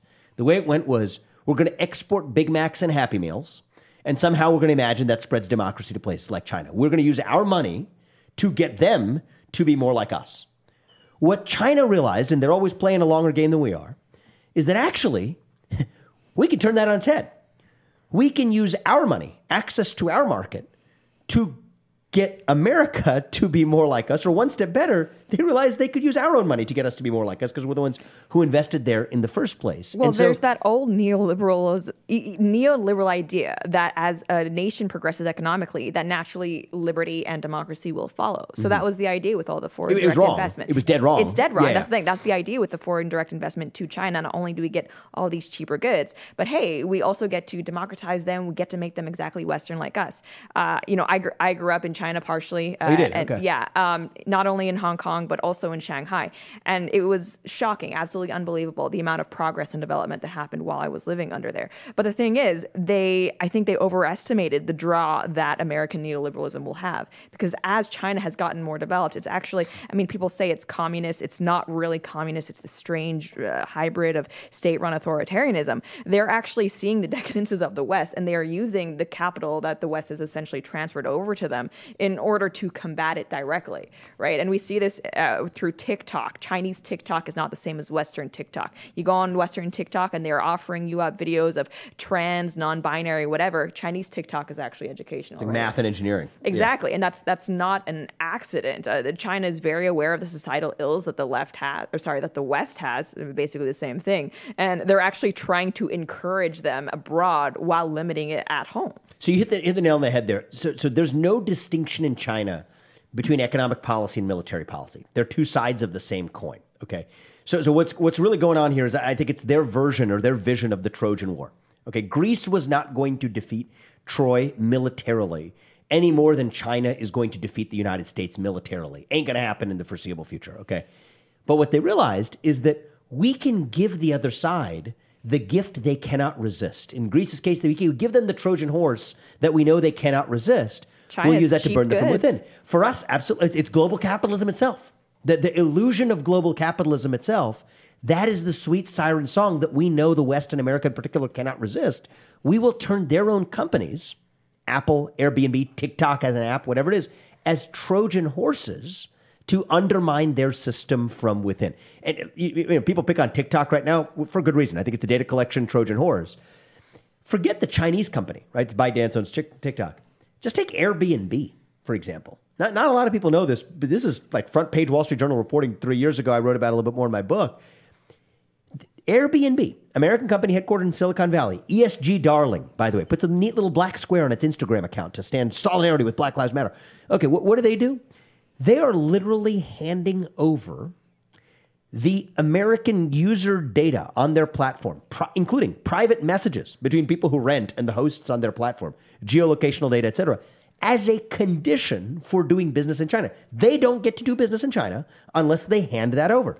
Do they tell US users that they're doing it? Absolutely not. Wow. Did their chief privacy officer resign? Yes, he did. But, you know, Nate Blecharczyk, he was a couple years ahead of me in college. What did he say? He was quoted at, and saying it internally at their meeting. We're not here we're, what we say, we're not here to promote American values.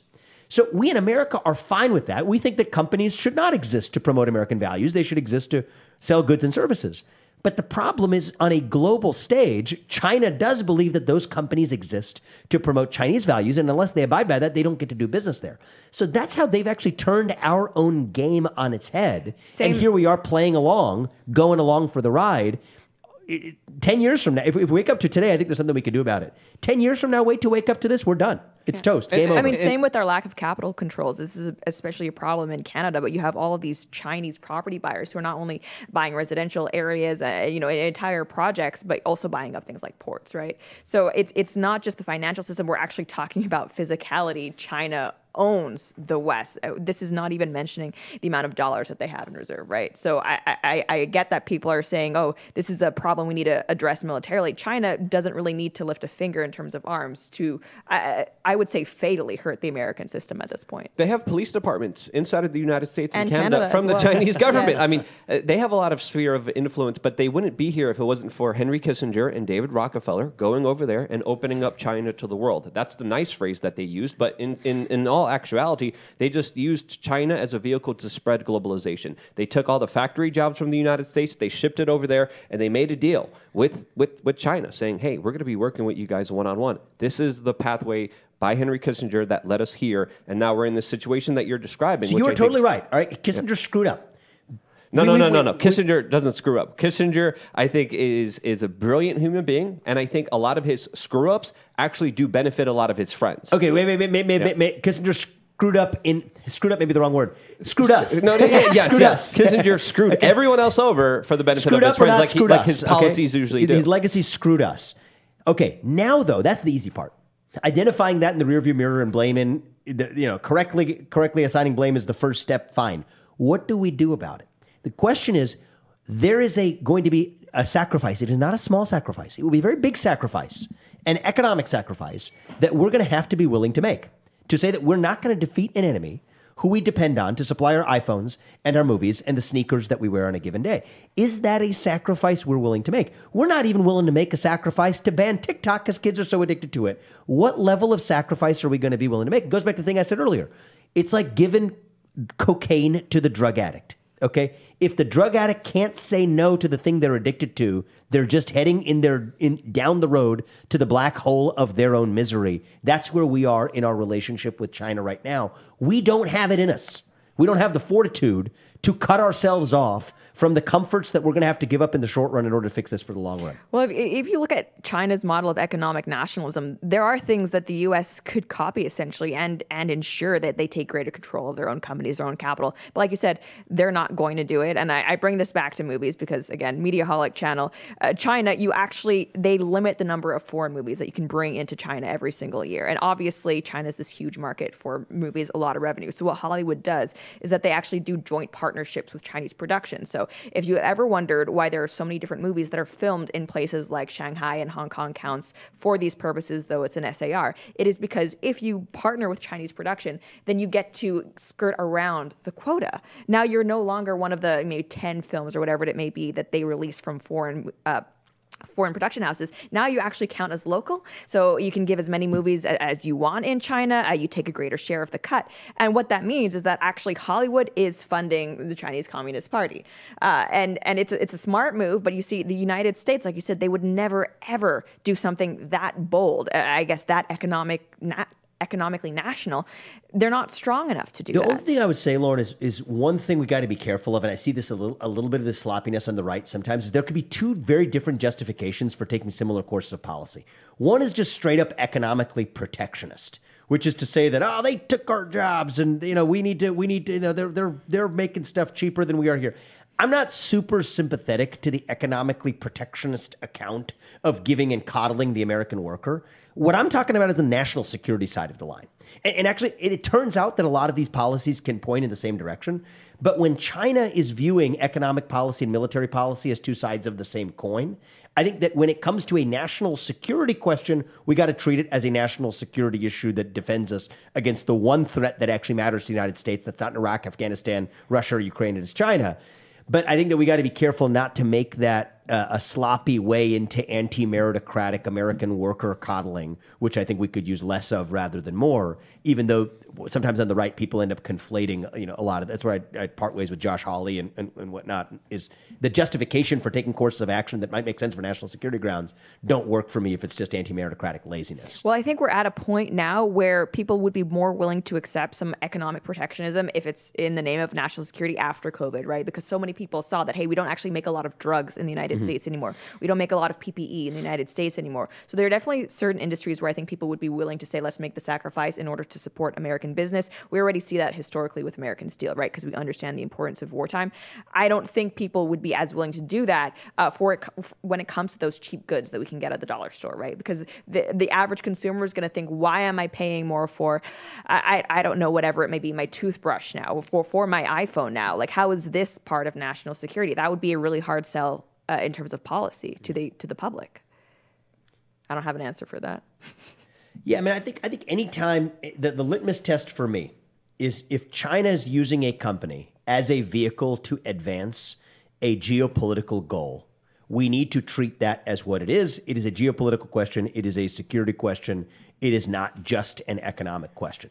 Where does that leave us? Probably banning TikTok. Um, I, I think. I think. I mean, prob- not just TikTok. We're Probably also takes a talking look at a about the of NBA as well. We see them pushing this leftist agenda. They have big contracts with China, and they won't say a thing about free speech. I mean, it's it's even something as, as simple, some might say apolitical as sports, there's also the economic incentive. Like China is in that. They are controlling that. That's why LeBron James, despite all his BLM activism, won't say a thing about the Uyghur Muslims. Mhm. Yeah, I mean, these are, again, circus monkeys of the CCP, as I said earlier. Do you, do you think there could be a market solution to this? Because I, I'm thinking about this, and I, I just don't want the government deciding what we can and cannot see. I, I think a bigger solution, and this is just me being optimistic, is giving people uh, an internet bill of rights where you have your data, you protect your data, and I, I I think the reason why there all this sabotage and spying and fifth generational warfare is going on because it's not just benefiting the Chinese, it's also benefiting the American deep state. They're getting data sets. They're, the, Facebook knows when you take a dump. They know everything you do, and they have garnered so much They knew when I was about to give birth. Exactly, Because I was exactly. Googling like pregnancy stuff. They knew Not when the that, newborn was coming. But there's advertisements being sent to mothers that, that are sent before they even know that they're pregnant themselves, based on their behaviors and activities that they commit on social media. So, so I, I- I think the, the one step moving forward is saying, hey, your data, you control it, uh, and if you want to sell it to another company, you have that right to do that. Is there a possibility for that to happen rather than the government coming in and just banning these accounts? Because I think also there needs to be a lot more public awareness at the severity of just this kind of deep state spying that's happening. on I mean, everyone. I've seen libertarians argue that even something like a Bill of Rights for the internet would be government action in and of itself, because you can't forget if there's an Internet Bill of Rights that also necessitates that there's some sort of penalty or enforcement. So, So, so I think you're talking about fancy solutions in terms of market solutions. I think there's actually lower hanging fruit just to keep it even simpler. I think in the same way that globalization represented an opportunity in the 1990s, from it just from its raw investment perspective, I think deglobalization represents a massive investment opportunity from a capital allocation perspective over the next 10 years ahead as well. And, you know, so I'll give you I'll give you one small example, right? I still you know, company I mean I've done business in China before by the way. And I was exchange student my senior year of college at, at Peking University. That's you know sort of the Harvard of China they call it. Done business in China thereafter. I've seen what that looks like. I, I said that when I founded Strive, I said, look, we're not going to do business in China. We're not. We're going to make that commitment on day one. Why do I say that? Is that because I dislike the CCP? I personally dislike the CCP, but that has nothing to do with it. It has to do with the fact that you can't be a good fiduciary to an American consumer, managing an American's funds, speaking as a vocal shareholder on behalf of American clients if you have the boot of the CCP on your neck.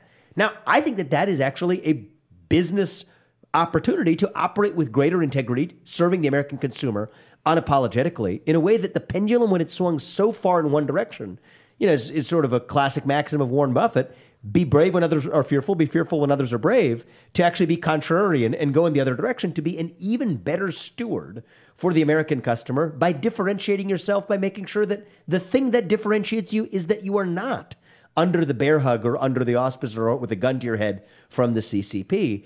And so I, I just think that deglobalization broadly and a willingness to invest to serve the citizens of nations rather than global citizens can itself be an economic opportunity that defines probably great businesses that can be built on the back of that over the next decade. Now, operationalizing that into an internet through a tech-based infrastructure or the blockchain or, or whatever else, I mean that, that that gets complicated. Free speech bill of rights or, or internet bill of rights, you know, th- those are all thorny issues we could spend a five-hour discussion on in their own right. But I just think about even basic business builders and entrepreneurs stepping up and saying that I can, in order to put my American customer first, that itself is a business opportunity that I can liberate myself from, even if that means sacrificing the extra 30% of the opportunity that I could have gotten by going to China. And I think we're going to see more of that. Lauren, if I could just ask you, because uh, I grew up uh, in Poland during communism, my family tells me all these crazy stories about uh, what they had to go through because of the, the KGB and the government there. Do you have similar stories growing up in, in China? Does your family tell you stories of, of maybe how the social credit score was being put into place or, So, or anything like that? I mostly grew up in Hong Kong. My dad is Cantonese from Hong Kong. Um, I my views about uh,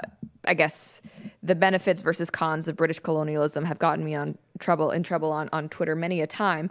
Um, so you know, my my parents they they've been in Hong Kong during things like the umbrella protests, and uh, personally, I've witnessed that every time I go back to Hong Kong, you see more and more actual propaganda. And it, for anyone who's not familiar with Hong Kong, it is one of the most developed and f- I guess financially free places on on, on the planet. Right? Was. fifteen was, Was, right. yeah. Fifteen percent flat tax. Uh, you know, you're walking down the main street, and there are all these major brands, uh, Dior, Chanel, you name it. Now with CCP propaganda covered over it. So this is absolutely absolutely something that's gotten increasingly worse over the past past few years. And you know, there's footage of people doing things like trying to rip down. Uh, those those data hubs essentially that are, are, are trying to monitor your face. So this is something that I mean, you know, it's even more recent, and that's Yeah. what's so scary about it because you you you hear about these losses of freedoms and you think, think maybe Soviet Union or a generation ago, you know, maybe even further back. But no, this is actually some freedoms are actually something that you can lose in real time. And heck, even I'm going to bring it to Canada that my nationalities have not been uh, doing too well in terms of Yeah. safeguarding liberties. I'm also Canadian.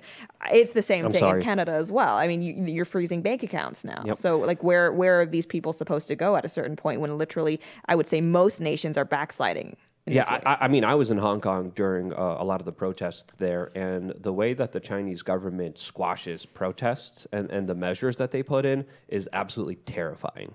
Hello, it is Ryan, and we could all use an extra bright spot in our day, couldn't we? Just to make up for things like sitting in traffic, doing the dishes, counting your steps, you know, all the mundane stuff. That is why I'm such a big fan of Chumba Casino. Chumba Casino has all your favorite social casino style games that you can play for free anytime, anywhere with daily bonuses. That should brighten your day a little. Actually, a lot. So sign up now at chumbacasino.com. That's chumbacasino.com. No purchase necessary. VGW Group. Void were prohibited by law. See terms and conditions. 18 plus.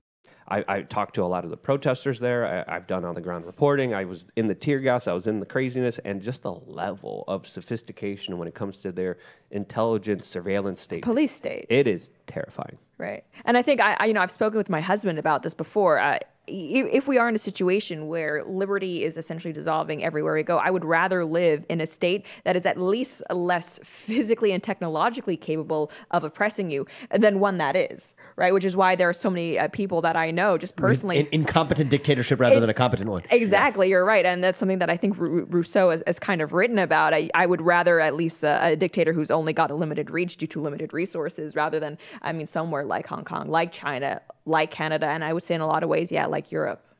We're going to go to Super Chats now.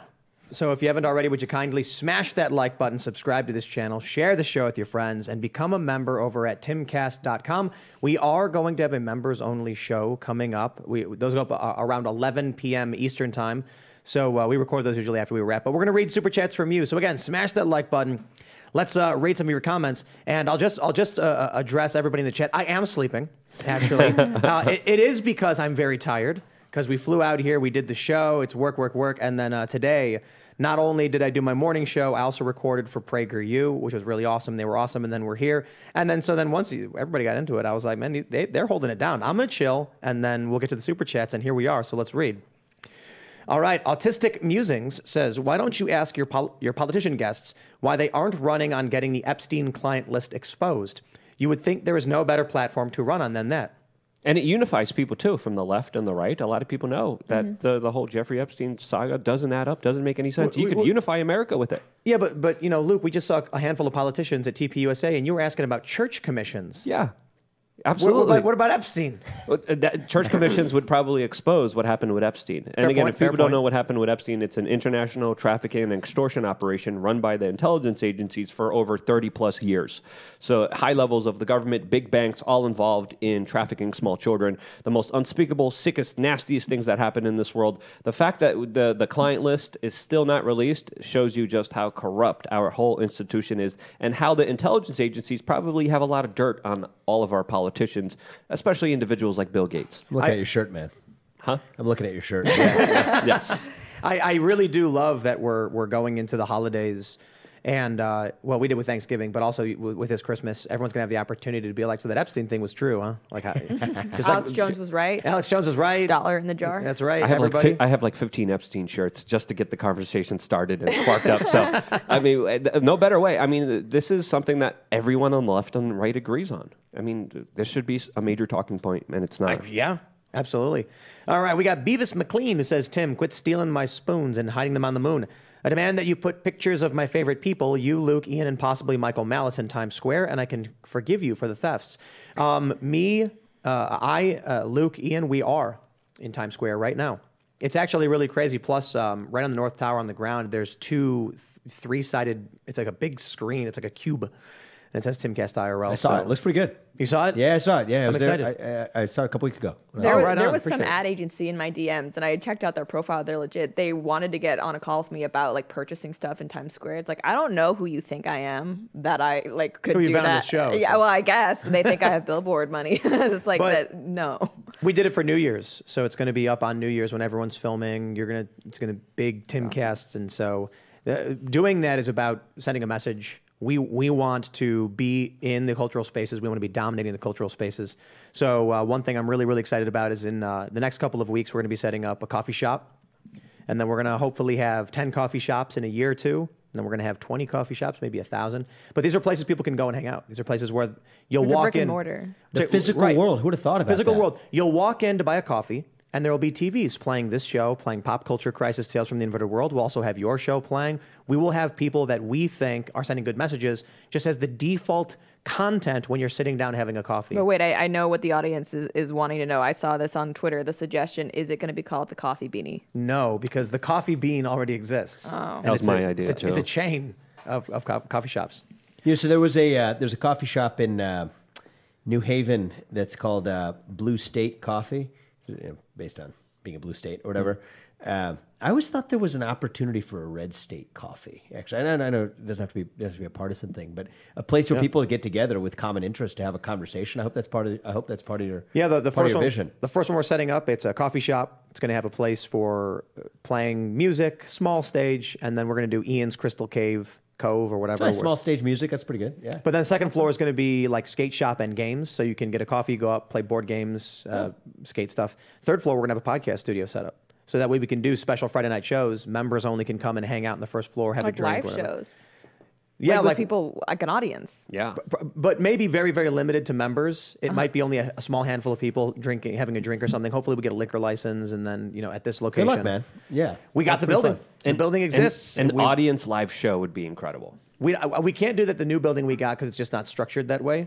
But we're hoping to, we've been trying to do this for a while now. Hopefully, we can have a bunch of these small little venues and then people can come and hang out and meet like minded people. But mainly what Are I you going to to do have is- comedians? oh, yeah, absolutely. Okay. I, what- I'm working on stand up. My husband is sure that I'll bomb, but uh, I would love to bomb at your place. oh, you'd be great. We'll get Ryan Long to come out. no, But- what? Okay, no, Give us I'm a- not give- following Ryan Long. give us a joke. He's crazy Fo- good. Lauren, No, no, right no, now, you give us no, a joke. Come no, on. I give us- refuse. You guys have to wait. I, here, here's one thing I promise you: we're not going to put in our windows BLM signs, Antifa signs, or "Please do not hurt us" signs. We're going to put Molon Labe, the Gadsden flag, the American flag, etc. Let's read some more. Drive-by commenter says, "Hi everyone and Vivek.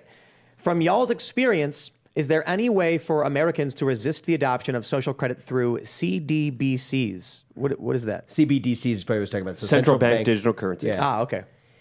Yeah. So are you? I mean, you want go to take this? you right, So I mean, so central bank digital currencies, I think, are going to be uh, gaining a lot of popularity as a response to what happened with FTX. So I think they're going to use the fall of FTX to say that cryptocurrency is not where it's at. If you want to go digital, do it through the central bank.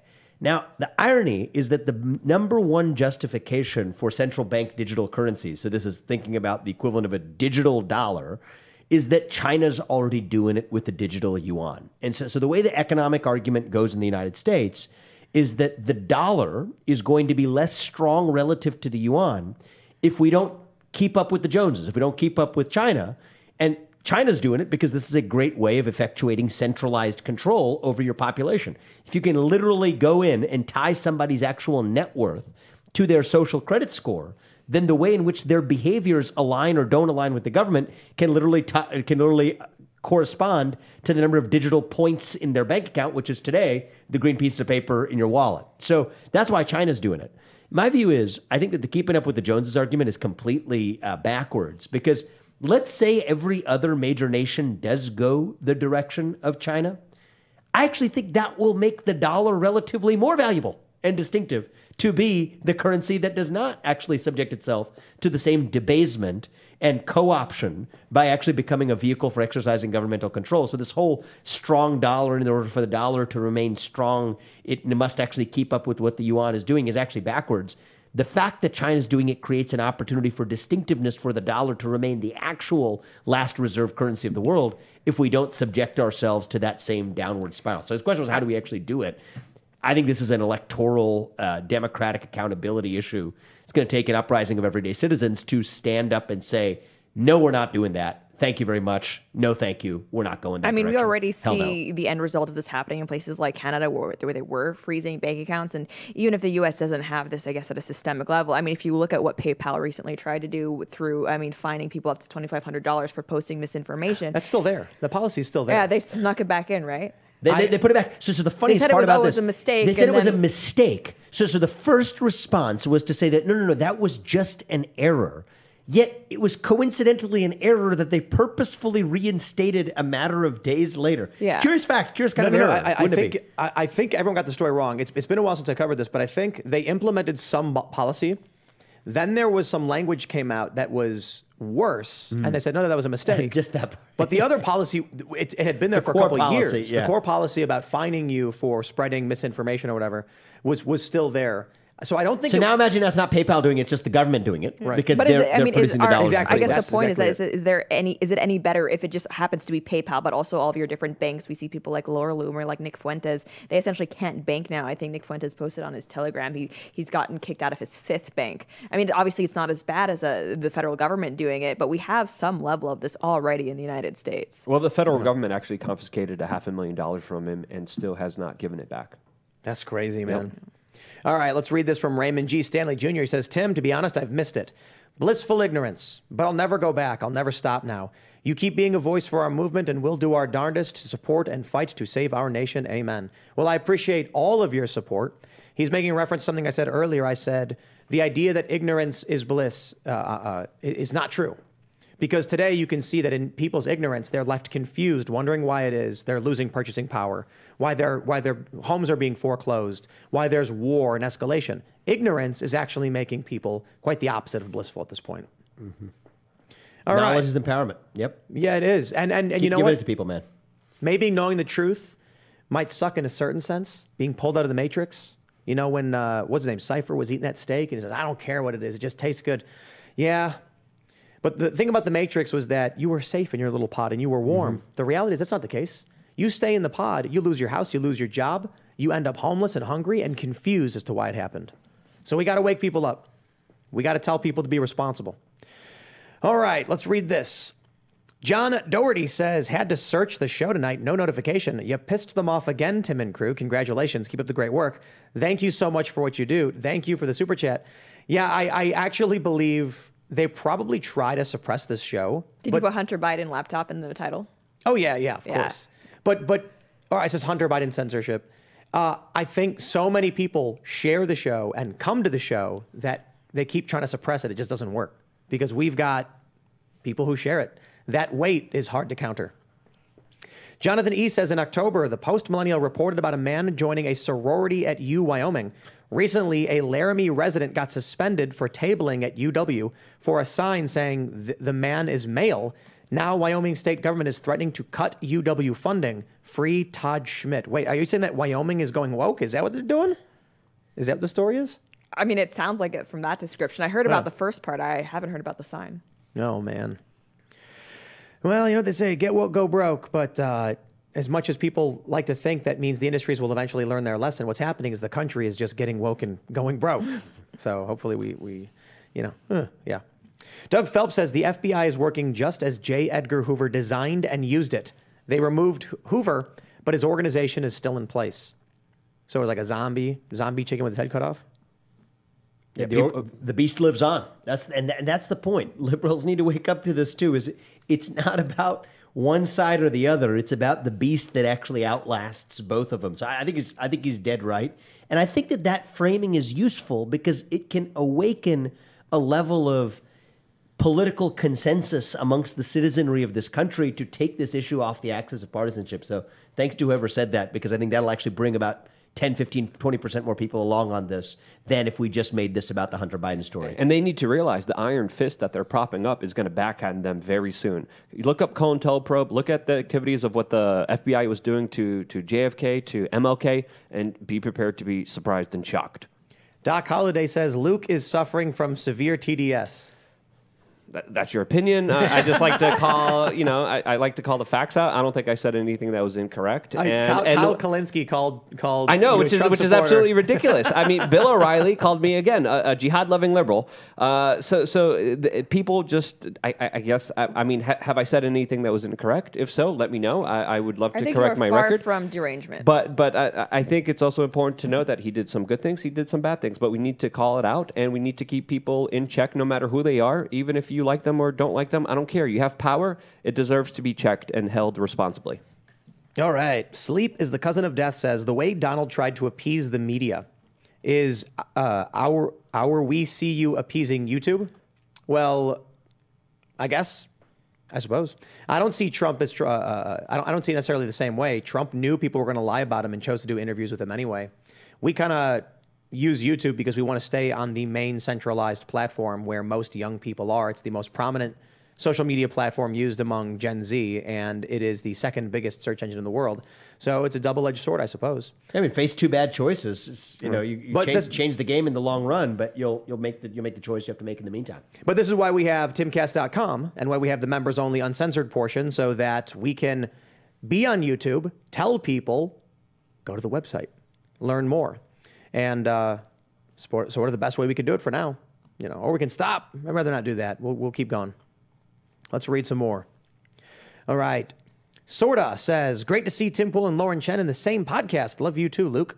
Very cool. Woohoo. Appreciate it. Thank you. All right, let's let's jump down. Okay, so because I read that one about Luke having TDS, I'll also read this one for him. Essay Federale says Luke is the goat. There you go.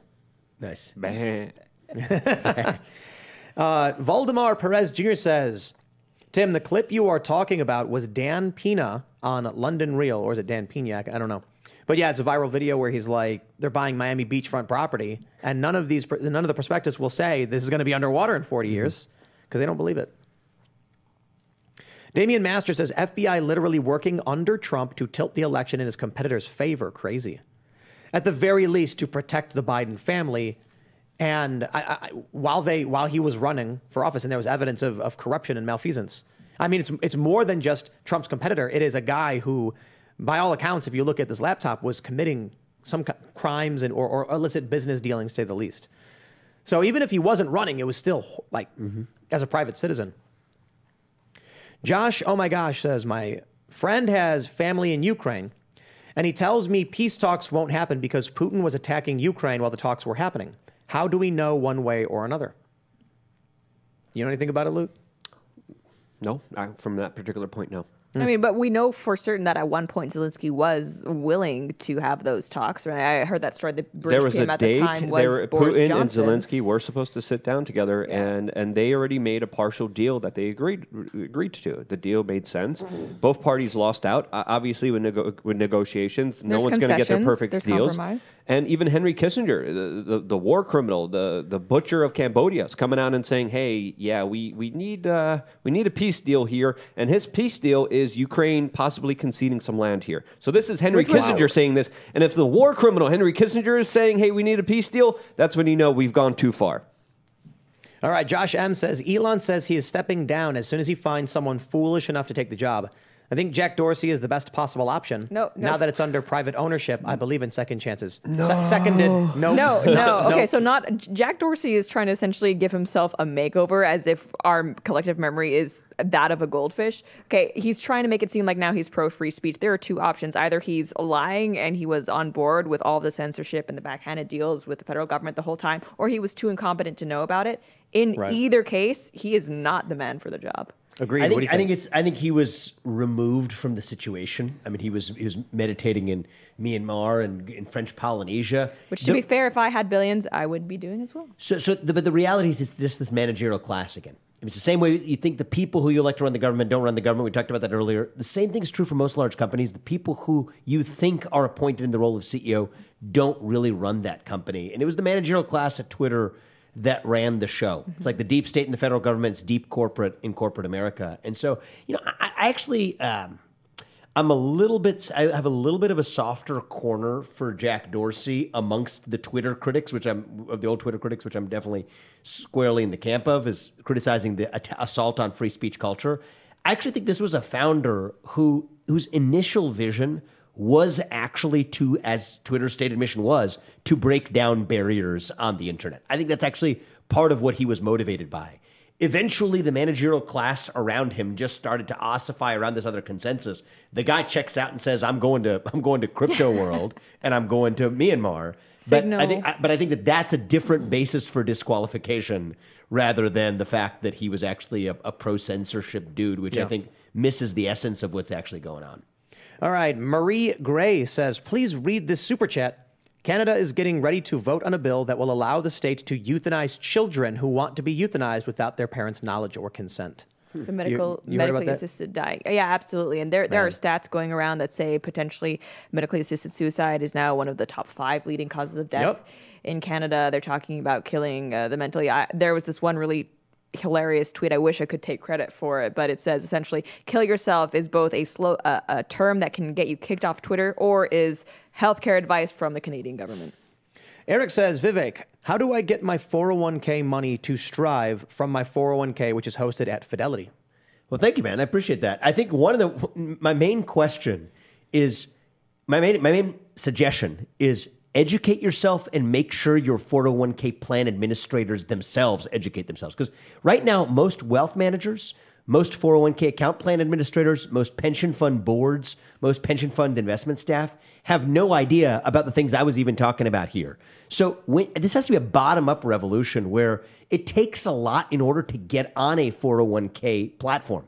I don't think most of our money, very tiny portion of it, comes from 401ks because once you're a new player, it takes a huge process to get added onto those platforms. So what I would say is show up, ask that plan administrator, the HR representative at work, get in touch with them, and just ask them a simple question.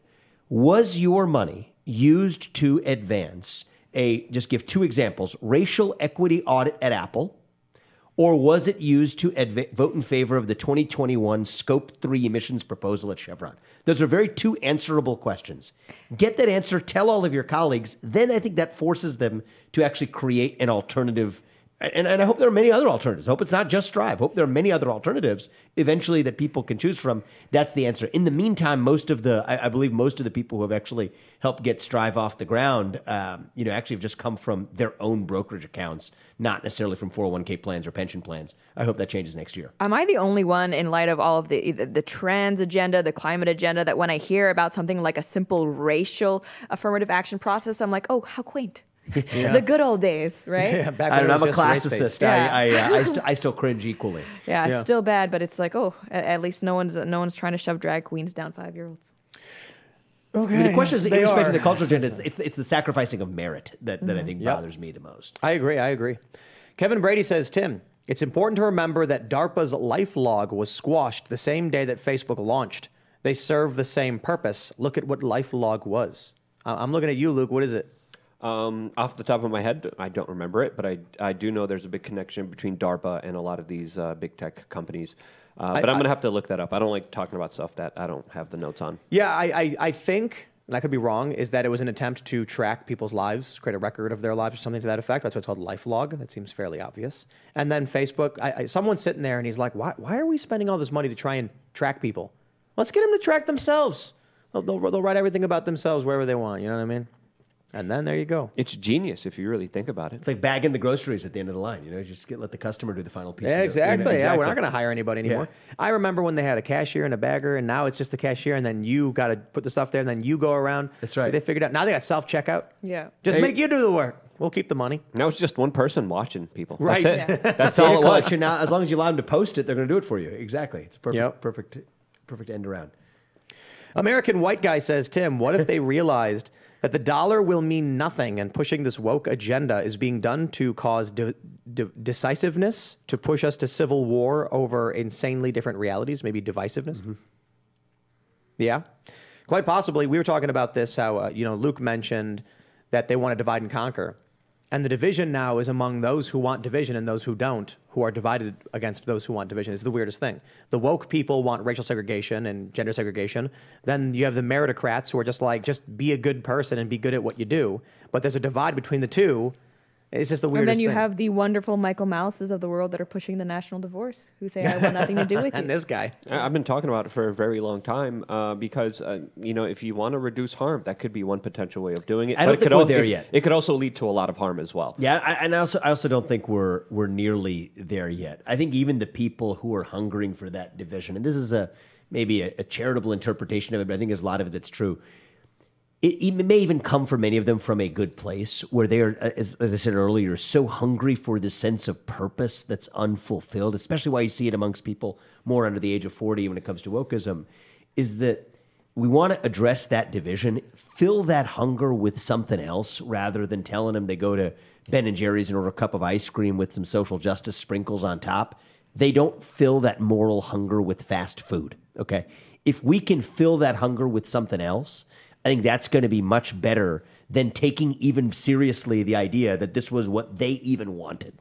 Just because it's, it's like it's like a baby. You, you had a you had a baby recently. I have, a two year old and I had a baby earlier this year too. It's like when they're hungry for real food, you give them a pacifier. They stop crying because they think they're not hungry anymore.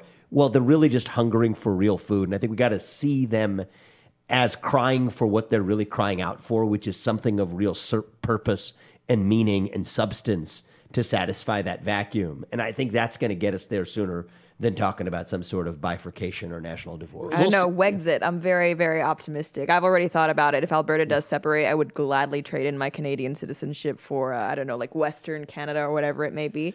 And Are I, they I- seriously talking about that? Oh yeah, yeah, it, it's gaining momentum. I'm I'm a huge supporter of it, and I think what what really pushed a lot of people over the edge. I was always for it was the COVID policies Mm. and the breakdown. I think a lot of people, you know, I, I don't think you're wrong about the what got so many people there where they're willing to do something like support those extreme policies. But i think for people like myself it's just like all right you know hopefully somehow we can uh, de-radicalize a lot of the authoritarianism that's creeped into our crept into our society. But until then i am putting myself in a position where my my neighbors want to remove me from public life it, it, it's a tough one. I don't think America is here yet as much as places like Canada But are. it's dangerous because people are being radicalized. The key uh, factors for people being radicalized is poverty, uh, intelligence, and lack of, of uh, relationships. Modern men have all of that right now, and it's only going to be increasing from here. More people are going to be radicalized. We're going to be living in a more dangerous society. And I think what Luke is saying about peaceful divorce is because y- you could make the argument that we are in a fifth generational warfare. We the are. the culture, uh, fifth generational civil war. We're in fifth generational warfare. This, uh, the You culture. see what you mean by that? Yeah, fifth generational part of yeah, that. Sorry. this is uh, uh, psychological operations and manipulation, essentially. False flags. I mean, the stuff you see with uh, hoax, hate crimes, fake news in the Sure. media. It's an attempt to gain control of a population without using force by just getting them to to acquiesce to your your way of life. So we live in a constitutional republic, but now we have a constitutional republic in the same space as a multicultural democracy, and those two forces are fighting each other. Mm-hmm. That may eventually, you know, f- foment a, a peaceful divorce or a violent one or something of So, that. so I'm going to propose something that I'm, I'm going to caveat this by saying I'm not yet there yet, okay, in terms of being in favor of this. But you just drew a distinction that actually, you're in a really important point. We live in a constitutional republic, not quite a democracy. And that was actually part of the vision of what set this nation into motion in the first place is direct democracy, especially a diverse, diverse direct democracy does not work. Now, b- before the, the, the basic principle behind this idea was you have to have skin in the game in order to play in that game, including as a citizen. It used to be as a landowner. That that era has passed. What if that's I mean, uh, for now, maybe for we bring it back. Well, so so so so so here's so here's where I'm going with it. Okay, let's let's not bring the landowner thing back. What about civic service? Service guarantees Guaranteeing citizenship. citizenship. Guaranteed citizenship. Basic, and also as a condition for all of the of the privileges of citizenship. I think that would solve a lot. I think it goes a long way. So, so you get these privileges and immunities of citizenship in the Fourteenth Amendment. My, in this proposal, okay, the immunities everyone gets. That is, the government can't knock on your door, search your house without a warrant, can't muzzle you from speaking. Those are the immunities. But the privileges, mm-hmm. tax deductions all the way up to and including voting, you only get if you serve that nation in common cause.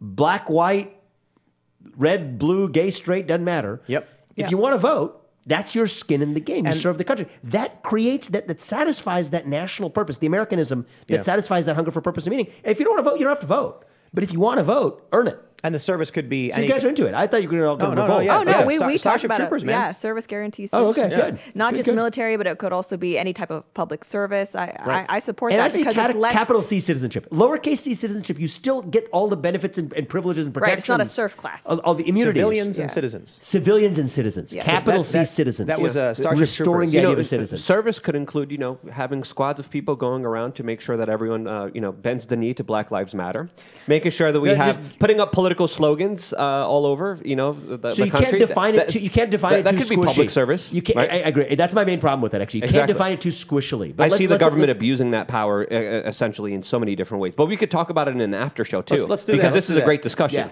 Then let me do just one last super chat before we bounce from Steve Robertson. Luke, did we land on the moon? Why or why not? I don't know. I don't have all the answers here. All right. I'm skeptical. and, Where's Alex uh, Stein? my original Yeah. thought is, um, you know, there's a lot of uh, bullcrap out there, and my, you know, I didn't that, do. I, no. He's saying no. I didn't do much research into it, but my gut instinct is uh, they probably lied. Let's let's talk about service guaranteeing citizenship in the members only section. I actually have some philosophical questions for you as well about when the government should intervene in, in medical care for kids. So smash that like button, subscribe to this channel, share the show with your friends, and become a member at timcast.com because we're going to have that members only show coming up for you. We usually post it about an hour or so from now, so you don't want to miss it. You can follow the show at TimCastIRL. You can follow me at Tim Timcast on Twitter or wherever else. Maybe not Twitter for long, who knows? Vivek, do you want to shout anything out? Thanks, guys. Good conversation. I mean, I think you know market solutions, not all government solutions. Strive.com if you want to learn more about Strive, but more importantly, educate yourself, empower yourself. That's the path forward. Right on. Uh, you can follow me at the Lauren Chen Instagram, uh, Twitter, Telegram, Lauren Chen on YouTube as well as Mediaholic for that entertainment stuff. And uh, you know, if you want to buy something to support me, again, that is etsy.com slash shop slash clearly pure naturals, C L E A R L Y P U R naturals. Uh, we've got soaps, beard bombs, body butters, beard oils, gift baskets, free shipping in the US over $35. This was great. Um, I, I thought this conversation went really deep, and uh, thank you guys for, for doing that. It was really, really a great conversation. Uh, my website is lukeuncensored.com. I did a video there for my members about gut health and diet. I went also uh, talked about a lot of nuance issues that I think are very important for people to find out since uh, we're being poisoned in many different ways. Oh, we should have talked about seed oils. Oh my goodness! We'll Don't talk get me about seed started. oils in the members only. LukeUncensored.com, my website. St- uh, I'm going to be there for that conversation, and I think someone also has a book here that hasn't uh, promoted it yet. Well, I wanted everyone to read the book uh, if they if they haven't read it already. Woke Inc. was my first one. Came out uh, last last August, and this September just came out the sequel to Woke Inc., which is Nation of Victims.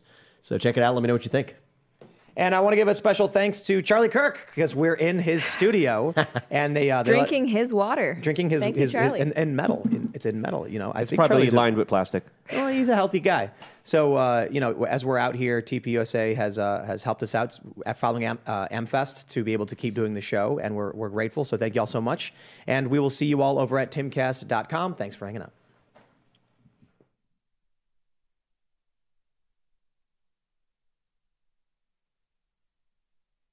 It is Ryan here, and I have a question for you. What do you do when you win?